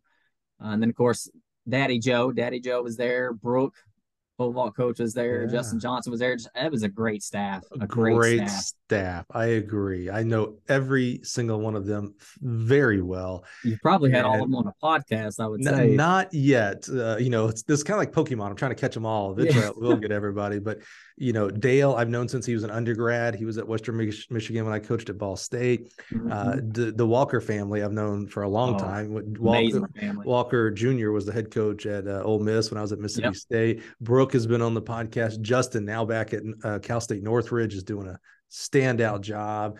Uh, I mean, just you're right. It, it, just kind of hit me when you were talking about the staff. I was like, man, that was oh, like was, top to bottom. That was just fantastic people. Yeah. It was, and you nailed it. They were just great people. Also, yeah. now don't let me forget uh, Taryn Gibson, also Taryn Sheehan. She was the female oh, yes. coach there. Right, so I'm sorry, sorry, yeah. Taryn. Didn't mean to forget you. She was there.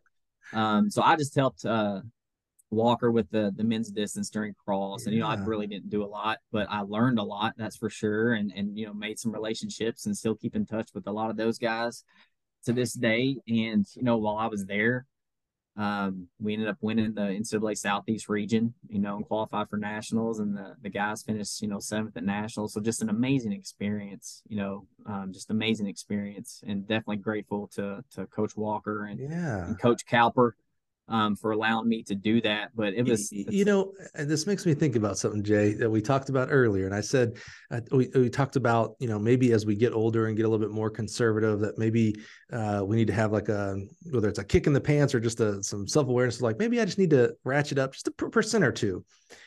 I love this you know you initially told the story of like i reached out to you know several colleges about you know coming on and volunteering but i you know what i'm not going to message louisville. They're not going to accept me but you did it. There was a kick in the pants. There was a uh, some self-awareness of like okay well what's it going to matter joe won't respond but okay i'll at least say i did it. Yes. and look what happened Exactly. Joe, you Joe it earlier. People, I love Joe. Joe is. I just had a great conversation with him uh, down at Nationals. I love. He's one of my favorite people in the whole world, and and he's coached some of my favorite people in the whole world. He's a phenomenal, phenomenal person and coach.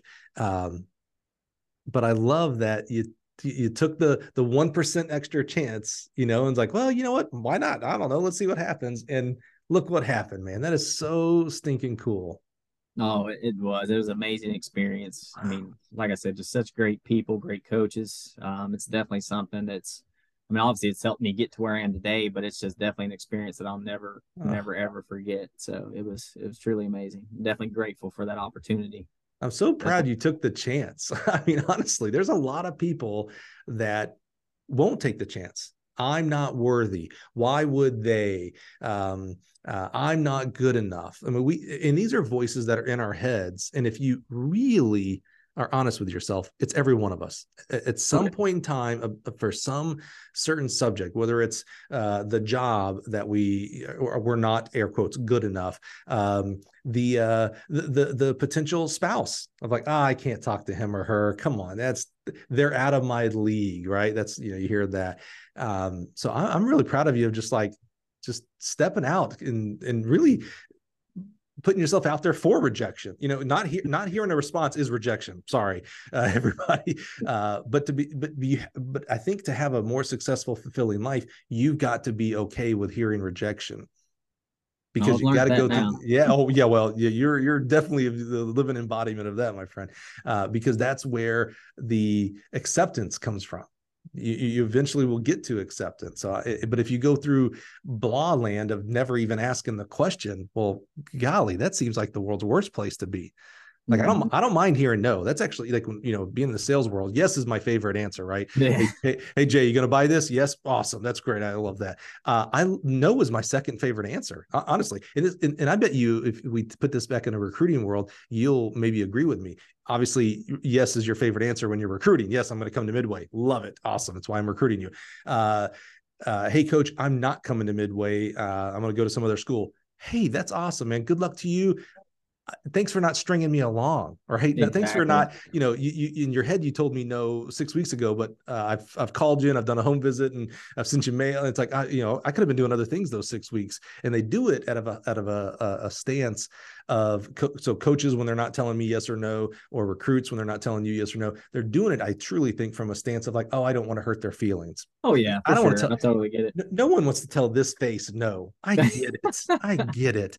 But trust me, I have so much more love and respect for you when you tell me no, when it's an actual no, uh, so that we can all move on. We can go do other great things. And by the way, that doesn't mean uh, we're not going to do business later on. And by the way, that doesn't mean that recruit's not going to come back to you one day, or that recruit's going to go tell a teammate and go, "Hey, man, yeah, I'm not going to Midway, but I really did like that guy." And his response when I told him no was eh, like, "He made me feel so good." And you get that kid or another kid. So, um, oh yes, that's yeah. something else that I've learned in recruiting is I don't ever close a door. You know, if Never. they decide they're going somewhere else, I say we. I, I hate to hear that. Ugh, cannot speak. I hate to hear that, but I, you know, wish you the best of luck. If you get there and you're not happy, or if your mind changes, please let me know. Amen. Simple as that. especially in today's world. That was important in 1990 and 1950 as well. But let me tell you what, in 2023 and 2024, ooh, if you're shutting doors, I don't, I'm not sure how you can be successful. I, am not. I, I'm really not. I'm not sure how you can be uh, as, as the highest level that you think you want to be if that's your your posture. I really don't. I really don't. Okay, so you're at Louisville with Joe the Third. Love it. Dale, awesome, great, great people. Uh, you have a good year. You guys win the South Central, Southeastern, South Central, right? Uh, cross country. South Southeastern. Eastern. right? Yeah. Okay. Southeastern uh, cross country. Where do we go from there? So then I'm like, all right, so now it's, you know, I've got my life together, everything's going well. So I'm like, all right, well, now it's all about progression. You know, it's like I teach with my kids all the time. Like I'm a big guy on progression. And so now I'm like, all right, what's the next step? So, you know, and then of course I let Joe know I was like, I'm looking for jobs, you know, trying to, you know, may I use you for reference, you know, all that. And so then I start putting out, you know, applications and, and sending out resumes and um, there's an assistant coaching position, part-time assistant coaching position up at uh, Point Park University, Okay. up in uh, Pittsburgh, Pennsylvania. Uh, Kelly Parsley was the head coach there. Now that's a you talk about geographic changes and cures. Now that's way different than Louisville and Eastern Kentucky and Austin Peay. You know, that's we're way out of the, the zone now.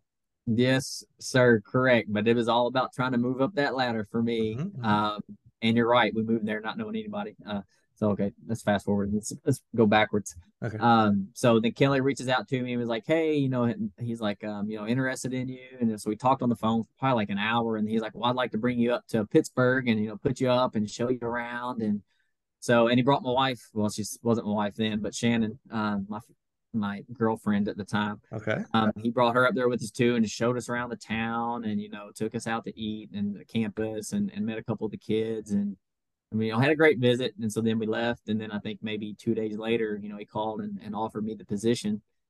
So, um, so I took it and like I said, Shannon was my girlfriend at the time. It was only a year, but she was crazy enough to say, "If you're going, I'm going." So I was like, "All wow, right, wow, Shannon, exactly," which I wasn't expecting, and uh, so she did. but she she at least knew what was going on. This wasn't like you know you uh, said, "Hey, Shannon, I know we've been dating for a year. I'm going to be gone for the weekend. I'll be back." And you go and go to Point Park and, and come back and be like, "Hey, I'm moving to." But like she went, like she yeah, she went you know, with. she was on the job the interview with you, so it was like, all right, he's you know he's at least got a shot. So that means I need to consider if I'm moving or not. Basically, at that point. exactly. But the difficult thing was is she has four kids, and Ah. So that's where it was. I was like, this isn't, you know. And so she made a very difficult decision with us Yeah. only dating for a year to leave her kids here because they're they're in a traditional school program in Louisville, and and you know, so so she left and and went with me, and they stayed here with their father, um, who they had joint custody, so they were always, you know. Um, but they stayed here with their father, and we went up there, you know, six hours away. So it ended up being one of the toughest years You of know, her life. I was thinking as you were saying that, I was like, you want to know the definition of trust? That's what I'm saying. She's a ride or die. That's for sure. cow! Yeah.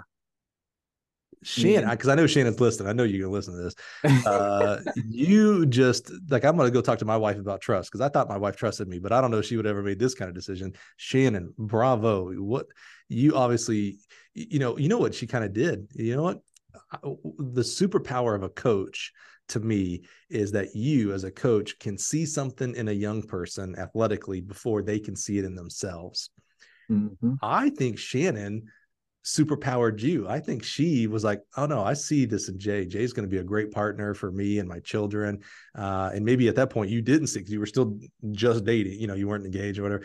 Uh, I think she saw something in you before you could actually see it. And she was like, all right, well, part of the part of that factor is going to be that I'm going to have to to trust and I'm going to have to move to friggin' Pittsburgh. It's cold up there, by the way, uh, Yes, to, to go up there. So bravo, Shannon. And man, Jay, you obviously are someone that can be trusted, my friend, because that is not an e- easy decision for a mom to make.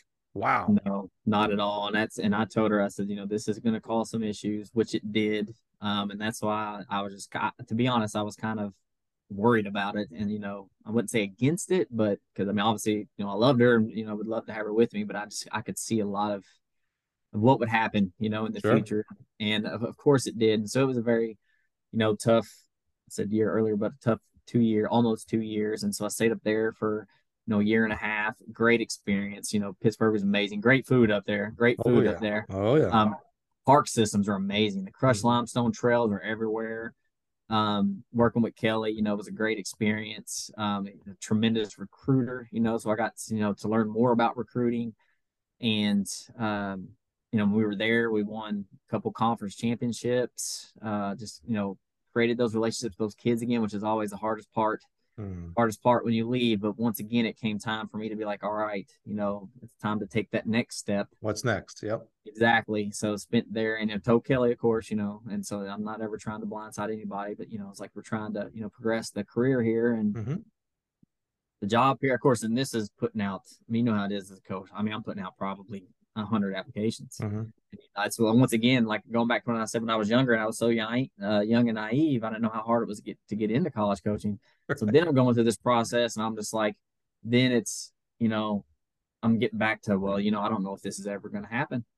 You know, so then you go back to the way it used to be. It's like, uh, well, you know, it's like hundred, you know, hundred emails, hundred applications. Yeah. Sorry, we're going a different route, or you know, you get a phone interview, and then it's like no, and I'm just like, you know, I, maybe it's not meant to be. I was like, maybe I need to go back to selling shoes. I don't know.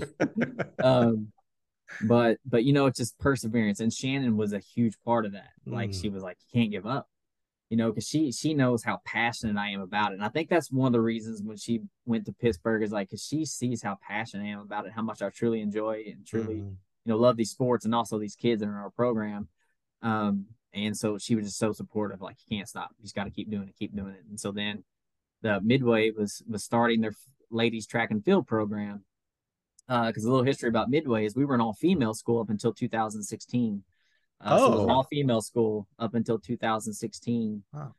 And they had a cross country and track and field program that started, I think, in the late 90s. Um, and they had some success. They were, you know, a couple conference titles in cross country. They had, you know, couple national qualifiers, at Lisa Warren in the 800 and um, you know, so they had some some some good success. But after that coaching staff left, Gene Weiss and and uh, David Longhorn left. Um, the, the programs kind of fell by the wayside, and to where I think 2013 might have been the last year that they they mm.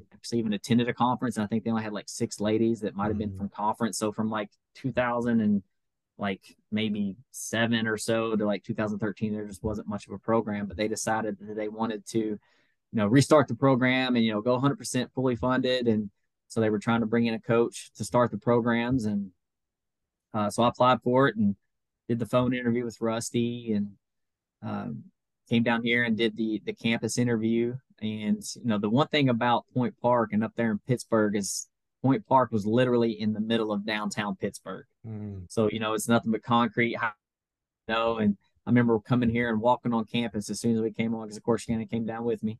And I walked on campus and I was like, oh, they have grass, they have trees. You know, I was just like, oh my gosh, I'm things are home. green here. exactly. I was like, and this is December. This is December. But I'm like just so excited. And then also just coming back home was a huge, you know, draw for us sure. to get her back here. You know, she sacrificed so much for me. So it's my turn, yes, you know, to get her back here to her her um, her children and her family. Um, so then did the interview process on here, and Rusty was like, "Listen, he's like, I'm not, I'm not gonna lie to you. He's like, you're the only one who brought the campus. He's like, you're who we want." And so I was like, "Okay." And you know, of course, you know, I had to play the little, not hard to get, but you know, like, all right, well, let me think on it, you know, type thing. And which in my heart, I'm like, all right, let's go, let's do it. You know, I wanted to say yes right there. You're like, let me uh, think about it as I'm designing my business card. exactly. um, so we drove back home and talked to Shannon about it. Of course, Shannon was just like, like please, you know, because like she was definitely ready to get back home to her sure. kids. And, um, so I called him and said, let's do it. And so that was January of 2018. Um, so came down and you know, so 18, 19 was our first full season. So from January to, you know, June is I'm, trying to put together a team because we had nobody. I, I was so going to say, it, it, sounds like in my head, I have like this go back to that summer of you back at Austin Peay. Like you're just like, all right, I get let's make a list. All right, we get we need a team. Let me make a list and let's uh, start calling. and we our house was in lease up until like February in Pittsburgh. So I was doing most of the, the work for the first two months up in Pittsburgh, which is, you know, when you're starting a program, it's just making those connections, getting right. on the phone, emails, and just, right. you know, recruiting, recruiting, recruiting, because that's right. all that's all that needed to be done at the time. Right. And, and so, you know, did that all the way up until uh, you know, June, July, until we got our first recruiting class of of just track and field uh, student athletes because they had a cross country team that was here. There was already a cross country coach at the time, so okay, yeah. like I was just in charge of the track and field program, and so recruited that, and wow. and I was the only coach that first year. I was the only coach on staff. You know, because even the cross country coach, when it was over, all the distance kids came to me, and it was just me. And now it wasn't a big class. We had, I think, we had twelve 12 ladies that I recruited for just the track and field events. And then I think we had maybe eight ladies on the distance side. What happened to the cross country coach? Well, because what I'm thinking about is like, you're now in Dave, uh, Dave's spot. Here's this cross country coach who has been at the program, and now here comes this distance coach who's over the track program. It was Rob Lyons. It was, it was the the cross country coach here. Because, uh, like I said, they just had cross country, so I was just coming in to start track. Yeah. And when I sat down at the interview with the athletic director, and that's one thing I'll say is everything that he said when we sat down came to fruition. Like there was nothing that he said that didn't happen. He was like, "This first year we're starting women's track and field. The plan is the next year to start men's track and field." Hmm. Um, so that's what we did. So when they the, the following year, because my when I first came down here too as a head coach, I was only part time. Mm-hmm. So I was only part time coach. Uh, so, and then the next year, he's like, well, that's when we're going to create a full time position. So I applied for it. Rob didn't. Um, and so then when we had both programs, so then I was the only full time coach, and I ended up having a very small stipend for assistant coaches mm-hmm. that second year when we had men and women. And so then we had a program of like 50, uh, 50 or so. Uh, so then I had a very small stipend to, to pay assistant coaches. So it's like three to six thousand dollars, right. you know, per assistant coach, which is you know it's it's nothing. Yeah. Um, and so you know the coaches that we hired and brought in, I was like, listen, the only thing I ask of you is just practice, just come to practice, you know, work with the kids and and come to meets, you know. So for the first five years, I did all the you know the recruiting and just all the obviously administration duties and all that, and so, and because this is my fifth year, and finally this uh, January, well, December, we hired another full-time coach, a track coach. So I'm stepping aside from the head track and field coach just to be head cross country and assistant track okay. and field coach. And he's coming in as the head track and field coach. And you might know him also. He's a he's a throws throws coach. You know Dwayne Morris? Of course. Yeah. So that's that's who we hired. So he's yeah. the track and field coach here now. So he's taking over the reins and it has been such a such a pleasure and just a welcome addition just with recruiting alone as you know it's just such a and I'm not complaining because I love it and I enjoy it. But, yeah. You know, that's obviously the lifeblood of your program. And when you have just one person just trying to recruit every event, you know, yeah. so yeah. So he's been a huge help, you know, great addition. He's, you know, brought in some people already. And so super yeah. excited just to, you know, two people, you know, here. And, you know, we still have our assistant coaches, you know, the stipend that we have for right. that. And so that's just the, the, the first step and now we've broke ground on building a track on campus you know so we're excited about that as well too so going so back to that put, sorry put, go ahead. put no it's okay put a pin in that because we uh, that's how i like to wrap things up with like what's got you excited and i know a new facility oh. and dwayne and everything has definitely got you excited and i do know dwayne great guy you, you said something though there i don't want to just gloss over because i think it might it has to say something about you in a positive manner. So you've been the head coach there for five years, busting your hump. I mean, you know, being the primary, the only full time coach, the recruiting, plus the coaching, plus the admin, uh, and and we can never forget when we talk about coaches. I like to always make sure I throw in there uh, that you know you have a family and a personal life and charities and passions. Uh, we, we tend to think like, oh, well, coaching's twenty four seven. Like you know there's nothing you know you don't do anything else. And like well that's not true at all. Like you, you, know there are other things besides co- coaching is your job not your life. Your life is your life.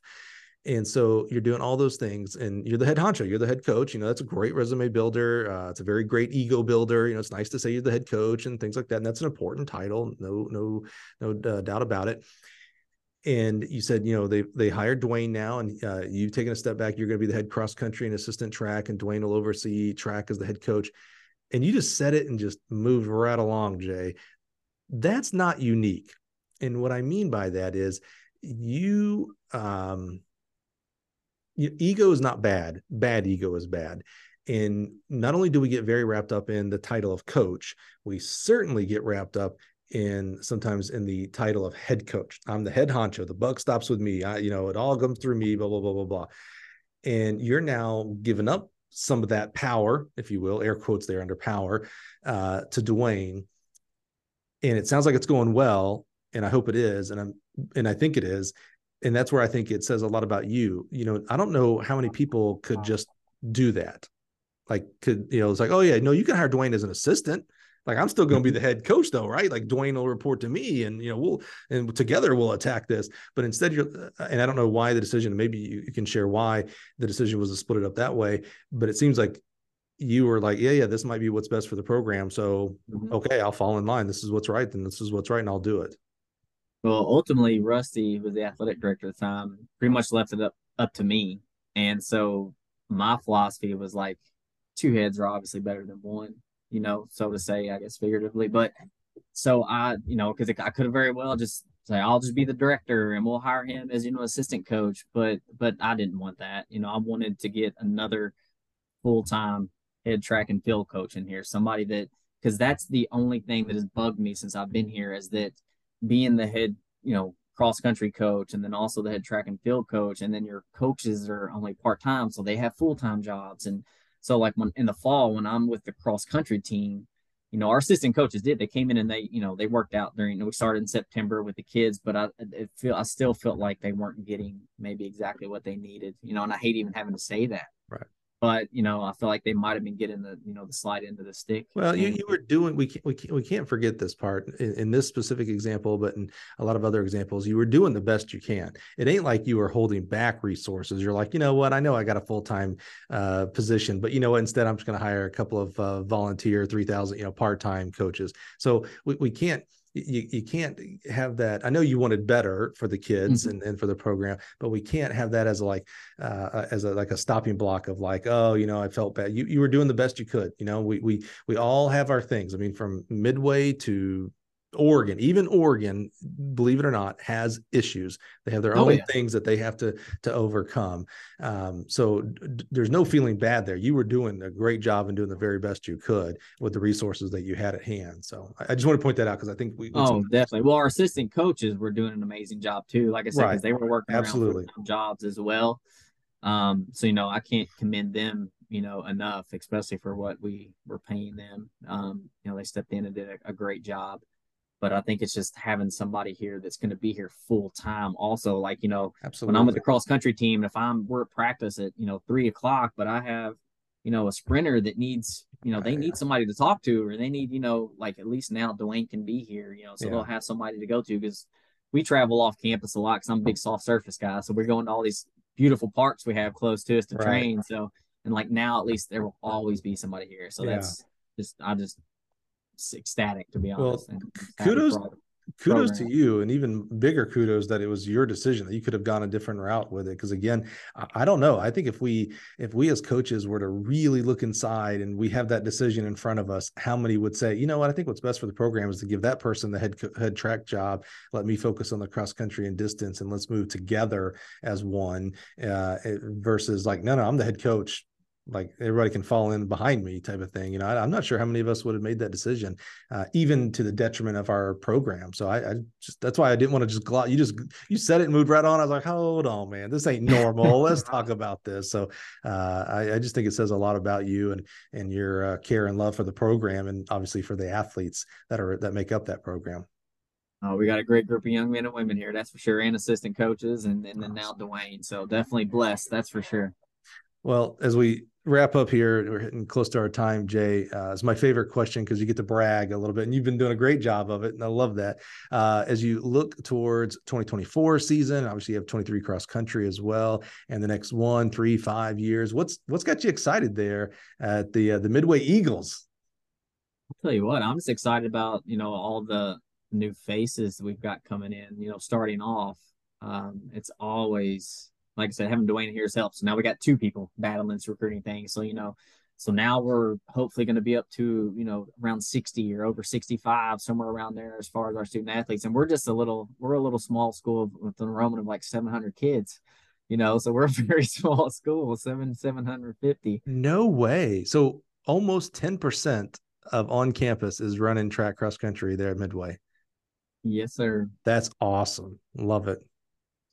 Um, but then also, as I mentioned earlier, you know, we're out there building a new track right now. So that is in the process. And that's going back to that interview with Rusty, the phone interview. Obviously, I had my own questions for him. Um, and one of my questions I had was, are there any plans to to build a track on campus you know in the near future before i could even finish the sentence he was like no so um you know five years later you know here we are um you know building a track on campus and you know, I definitely think it's it's a testament to to the kids that we have in our program because we have kids that are very active, you know, on on campus and our community and our board of, of of, directors sees that and they notice that, um, and that just the success, the few successes that we have had, you know, as a program, you know, that's it's definitely it's been noticed, and you know, and I think that they're like, hey, you know, let's let's you know they're doing this and they're doing this with these limited resources so let's see you know let's mm. if we do this you know let's see what else can happen so so yeah it's just it's an exciting exciting uh, year just i mean not only for midway athletics but our university we're growing you know and um, i'm sitting right now my office is in a field house which is maybe two years old um, so we've got a, you know, at an athletic field house and added an additional 20,000 extra, you know, square feet of athletic space, a second auxiliary gym, uh, a new weight room, a bunch of coaches' offices, uh, you know, meeting room, laundry facility. So, you know, it's when I, a lot has changed from when I first got here. Uh, oh, let me, this, you'll get a kick out of this, Mike. My first year here, um, when it was just me with the track team, um, I would take our ladies. We had this building that was it's the president's building now and so now it's been completely remodeled and it's now it's our admissions welcome center and it's hr and all these other but down in the basement it was just a bunch of empty classrooms in a straight hallway. So that was a place that i could take our ladies and we had a spot of our own. It was nothing fancy. It was a hallway that where and i could even the classrooms was a straight straight um straight away and it was it was through a door but it was a wider door so we could get like the first two hurdles to work on Um, and then there were some stairs on the opposite side that we could because there was just the building was pretty much I'm not abandoned, but there just wasn't a lot going on there. and so we would do stairs in there. It was just but it was a place that we had that was our own. Yeah. You know, like we could get away that we didn't have to reserve or, or fight for the weight room or or something like that, you know. And so and, and I was actually doing my visit, uh, campus visit yesterday and and I walked down and showed him that because it's kind of like sentimental. I know it For sure. um, but now it's like HR and business offices are all down there. And, and I was like, yeah, I was like, just a fun fact for y'all. I was like, this is where we used to practice my first year, you know. So it's just and just looking back and just seeing how far and you know Mhm. the program and just not the program but the school and universities came. It's it's it's amazing. We're growing. Um, and like I said, we have a lot of land. It's a beautiful campus. I encourage, you know, anybody just, you know, look us up, you know, midway.edu, take the virtual tour. It's it's a Yeah. beautiful our CEO David Hodge, who was a you know, all-American pole vaulter in his own right, he was a great athlete. He's the greatest leader I've ever worked for. Has a saying that I heard on I think on the very first day I got here 17 years ago, and it's repeated quite often: "Healthy things grow." If you think about that, when you think of plants or people or businesses, healthy things grow. So we love hearing of programs, universities that are growing because that means some healthy things are going on there, right? So your program, your roster is growing, um, your coaching staff is growing, the university is growing. You're getting, you talked about that old, I'm gonna call it the abandoned uh, building that you, you know, at least a place to call your own. Well, now you're building a real palace to call your own right there on campus. So uh, that just is so awesome to hear, man. Healthy things grow, and it sounds like things are very healthy right now at Midway Track and Field cross country.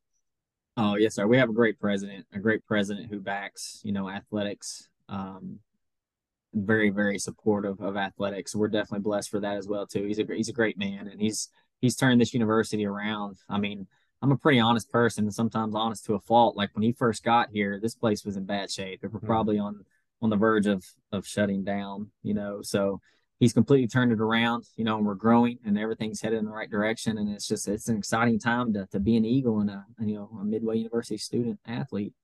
Oh man, I love it. I love hearing it. And Jay, I love you, man. I, I'm just so Love you too, Mike. I'm so proud of you. I mean, you know, to fight and continue to fight today with the things that you fight personally, and then also the things you fight for professionally.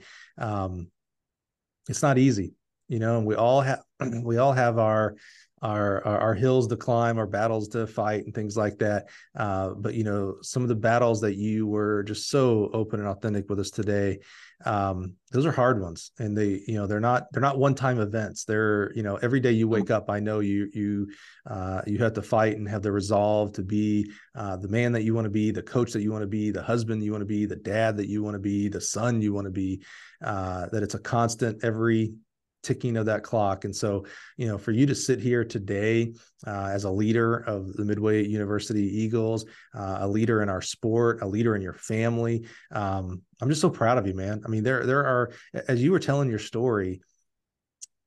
You know, I, I try to put myself in other people's shoes. I try to like when you're telling a story, I, I like I'm more of a, a visual guy, so the movie is running through my head, like like the hallway. I'm literally like picturing the hallway, and I've got my own ideas of where you know we're putting the hurdles and how how dim or how bright the lights were. You know, it's I'm just playing that movie. And as you were sharing your fantastic journey, you warned me, by the way. Well, before we hit record today, Jay says, "Well, uh, I'm have a, I got a pretty untraditional path," and I was like, "Well, everybody does. Yeah, we have not says we have not had this every you know 200 something coaches they've all had their own paths the, jay you had your own path for sure on this one buddy um, but as you're sharing your absolutely fantastic journey I like I again, you know, it's part of like watching a movie when you put yourself in a movie, you know, you start thinking about, oh man, like he could have quit right here. Like when you were talking about certain spots, like, oh yeah, Jay could have quit on a lot of things here. I'm talking about, you know, uh, and you keep going, you bounce back, and there's like, oh yeah, Jay could have quit right there. Like, and no one would have blamed him. Uh, so for you to continue to fight as we're staring into the middle of 2023 and uh, you know you've got visions and goals for 2024 and 2030 and 2040 man. Um, I, i'm literally i'm just so proud of you. I'm a little bit um, i was i don't know i'm a little bit speechless here. I just i'm so proud of you man. You're such a fighter. Um, I'm so happy that I uh, that I invited you and that you agreed. Not everybody agrees, uh, so I'm so Sorry it took so long. I know it was like a bunch of obstacles to go No. around, but we You- finally you- were able to make it. I remember your first email back was like, "Look, man, I'm in the middle of this, this, and this, and this. Can we, can we talk in July?" And I was like, "Yeah, I get you busy, so no worries, man, no worries." You at least responded, Jay. You know, uh, shocker. Not everybody that I invite even responds back to me. So I must have remembered to flag that email. That's probably why. I must have done it not during practice. Thank goodness. uh, but I'm so thankful um, that you did say yes and that you came here. And again, you know, you, I I don't know, you know, listeners out there, I don't know if you haven't been on the show, you don't know how the process of the show goes, but you know, you can ask any one of our guests. You can ask Jay when you see him next time.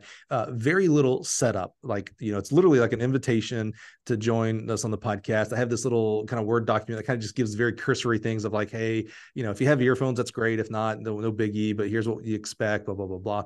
Uh, no questions, no preset questions. And then when we schedule the time, so today when we scheduled Jay and we hopped on Zoom, we had I don't know five, maybe ten minutes. Ours was fairly quick. Sometimes it goes Mhm. fifteen of just kind of flow. It's more about so that the guest knows how this is going to go the the the, the rat-a-tat-tat type of part you know it's like oh, okay we're going to talk you're going to talk i'll ask questions blah blah blah and then we hit record and so jay here had no setup he didn't know what questions were going to come i don't know the story by the way i don't know where jay i didn't know jay you know, Austin Peay and everything like that and uh and the battles he's been through and that he's winning on a day-to-day basis so um so I'm just proud of you. I mean, this is not an easy thing. I understand that's not easy to share, and I appreciate you sharing a lot of stories you've never shared uh, publicly before. Uh, and I just want to give you uh, just encouragement that you know that I, it feels like you are in coaching for the right reason to help other young people.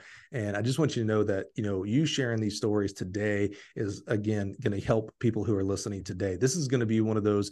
Um, transformational episodes where people are like oh you know like like no one's going to email you or i right off the bat someone will i guarantee you but most people aren't four years from now you're going to be at a track meet and somebody's going to come up to you and say hey man so i listened to that podcast you were on a few years ago uh, i was battling some things that i thought were the uh, i actually wasn't battling i was doing the things that i wasn't supposed to be doing but i heard about you and your resolve and your strength and your overcomeness and it led me to go to counseling or to AA or to wh- whatever that person needs. You're going to hear. I, I'm, I'm going to predict the future here. In the next four to five years, you're going to hear someone's story of how this. Uh, what you think is a very, you know, where are we two hours here, two hours of your life. That's a very small point of your whole life that it's going to affect someone's life uh, for the good for a long time. I, I just know it's going to happen because uh, your story is so important, man. I'm just so so thankful for you. No, thank, thankful for you, Mike. And uh, you know, if they're out there and they're listening, if they're struggling, man, all I'm gonna tell you is, is just if I can do it, anybody can do it. And it's just it's it's a great support group and uh taking it one day at a time. And you know, that's something that Shannon couldn't understand when we first got together. I was straight up honest with her. I was like, listen, I was like, I'm letting you know I'm an alcoholic, recovering alcoholic. Um, and so I told her that, and she was like, okay. And I was like, so I have to live my life one day at a time. I'm like, because that's all I'm guaranteed. So, and that's kind of, she was like, what? She's the big planner, you know, she's the wife. She's, you know, she's a list person too. Um, but she's the big planner. And so I would be like, she'd ask me something. I'm like, I don't know. I just, she's like, what, what do you mean you don't know? I'm like, I'm gonna have to get, get to that when I get there. I was like, right now I have these other priorities that, you know, I got to make sure. Cause if, if I don't take care of these priorities, then you're not to see me. I'm not to be here. So, and she was, you know, she understood that. And like I said, that's, you know, she's, she's the ride or die. She's definitely a big part of that support group. But, but man, it, it's, if, if you need help, it's out there. And, you know, I'm here. So if anybody needs anything, if you hear this, please just, you know, don't hesitate to reach out to me. And that's, you know, that's how I'm here. You know, somebody did that for me. And like I said, by taking it one day at a time, August 31st, you know, I'm blessed to, to see 10 years sober. So, Oh man, dude. Shannon, you're a rock star. Jay, you're a rock star. One of the I, I want to speak on that and then wrap it up here. Uh, Jay said, "To get it, you have to give it." I might be paraphrasing there, but um, so you heard Jay. If if he's the person that he that you need to talk to to start getting things straight, uh, if it's a counselor, don't you know pride again. There's pride is not bad bad pride is bad. Uh, so if, if, if pride is is uh, stopped you from uh, seeking a counselor, seeking someone to talk to, calling that person that maybe you needed to reconcile with, even though you know those are demons that we fight as well. Uh, I'm just going to encourage you. I mean, look at Jay. Jay's Jay's killing it right now, right? Jay was not killing it uh, a, a, while back, but he continues. He's going on 10 years. Come on, brother, that's amazing, Jay.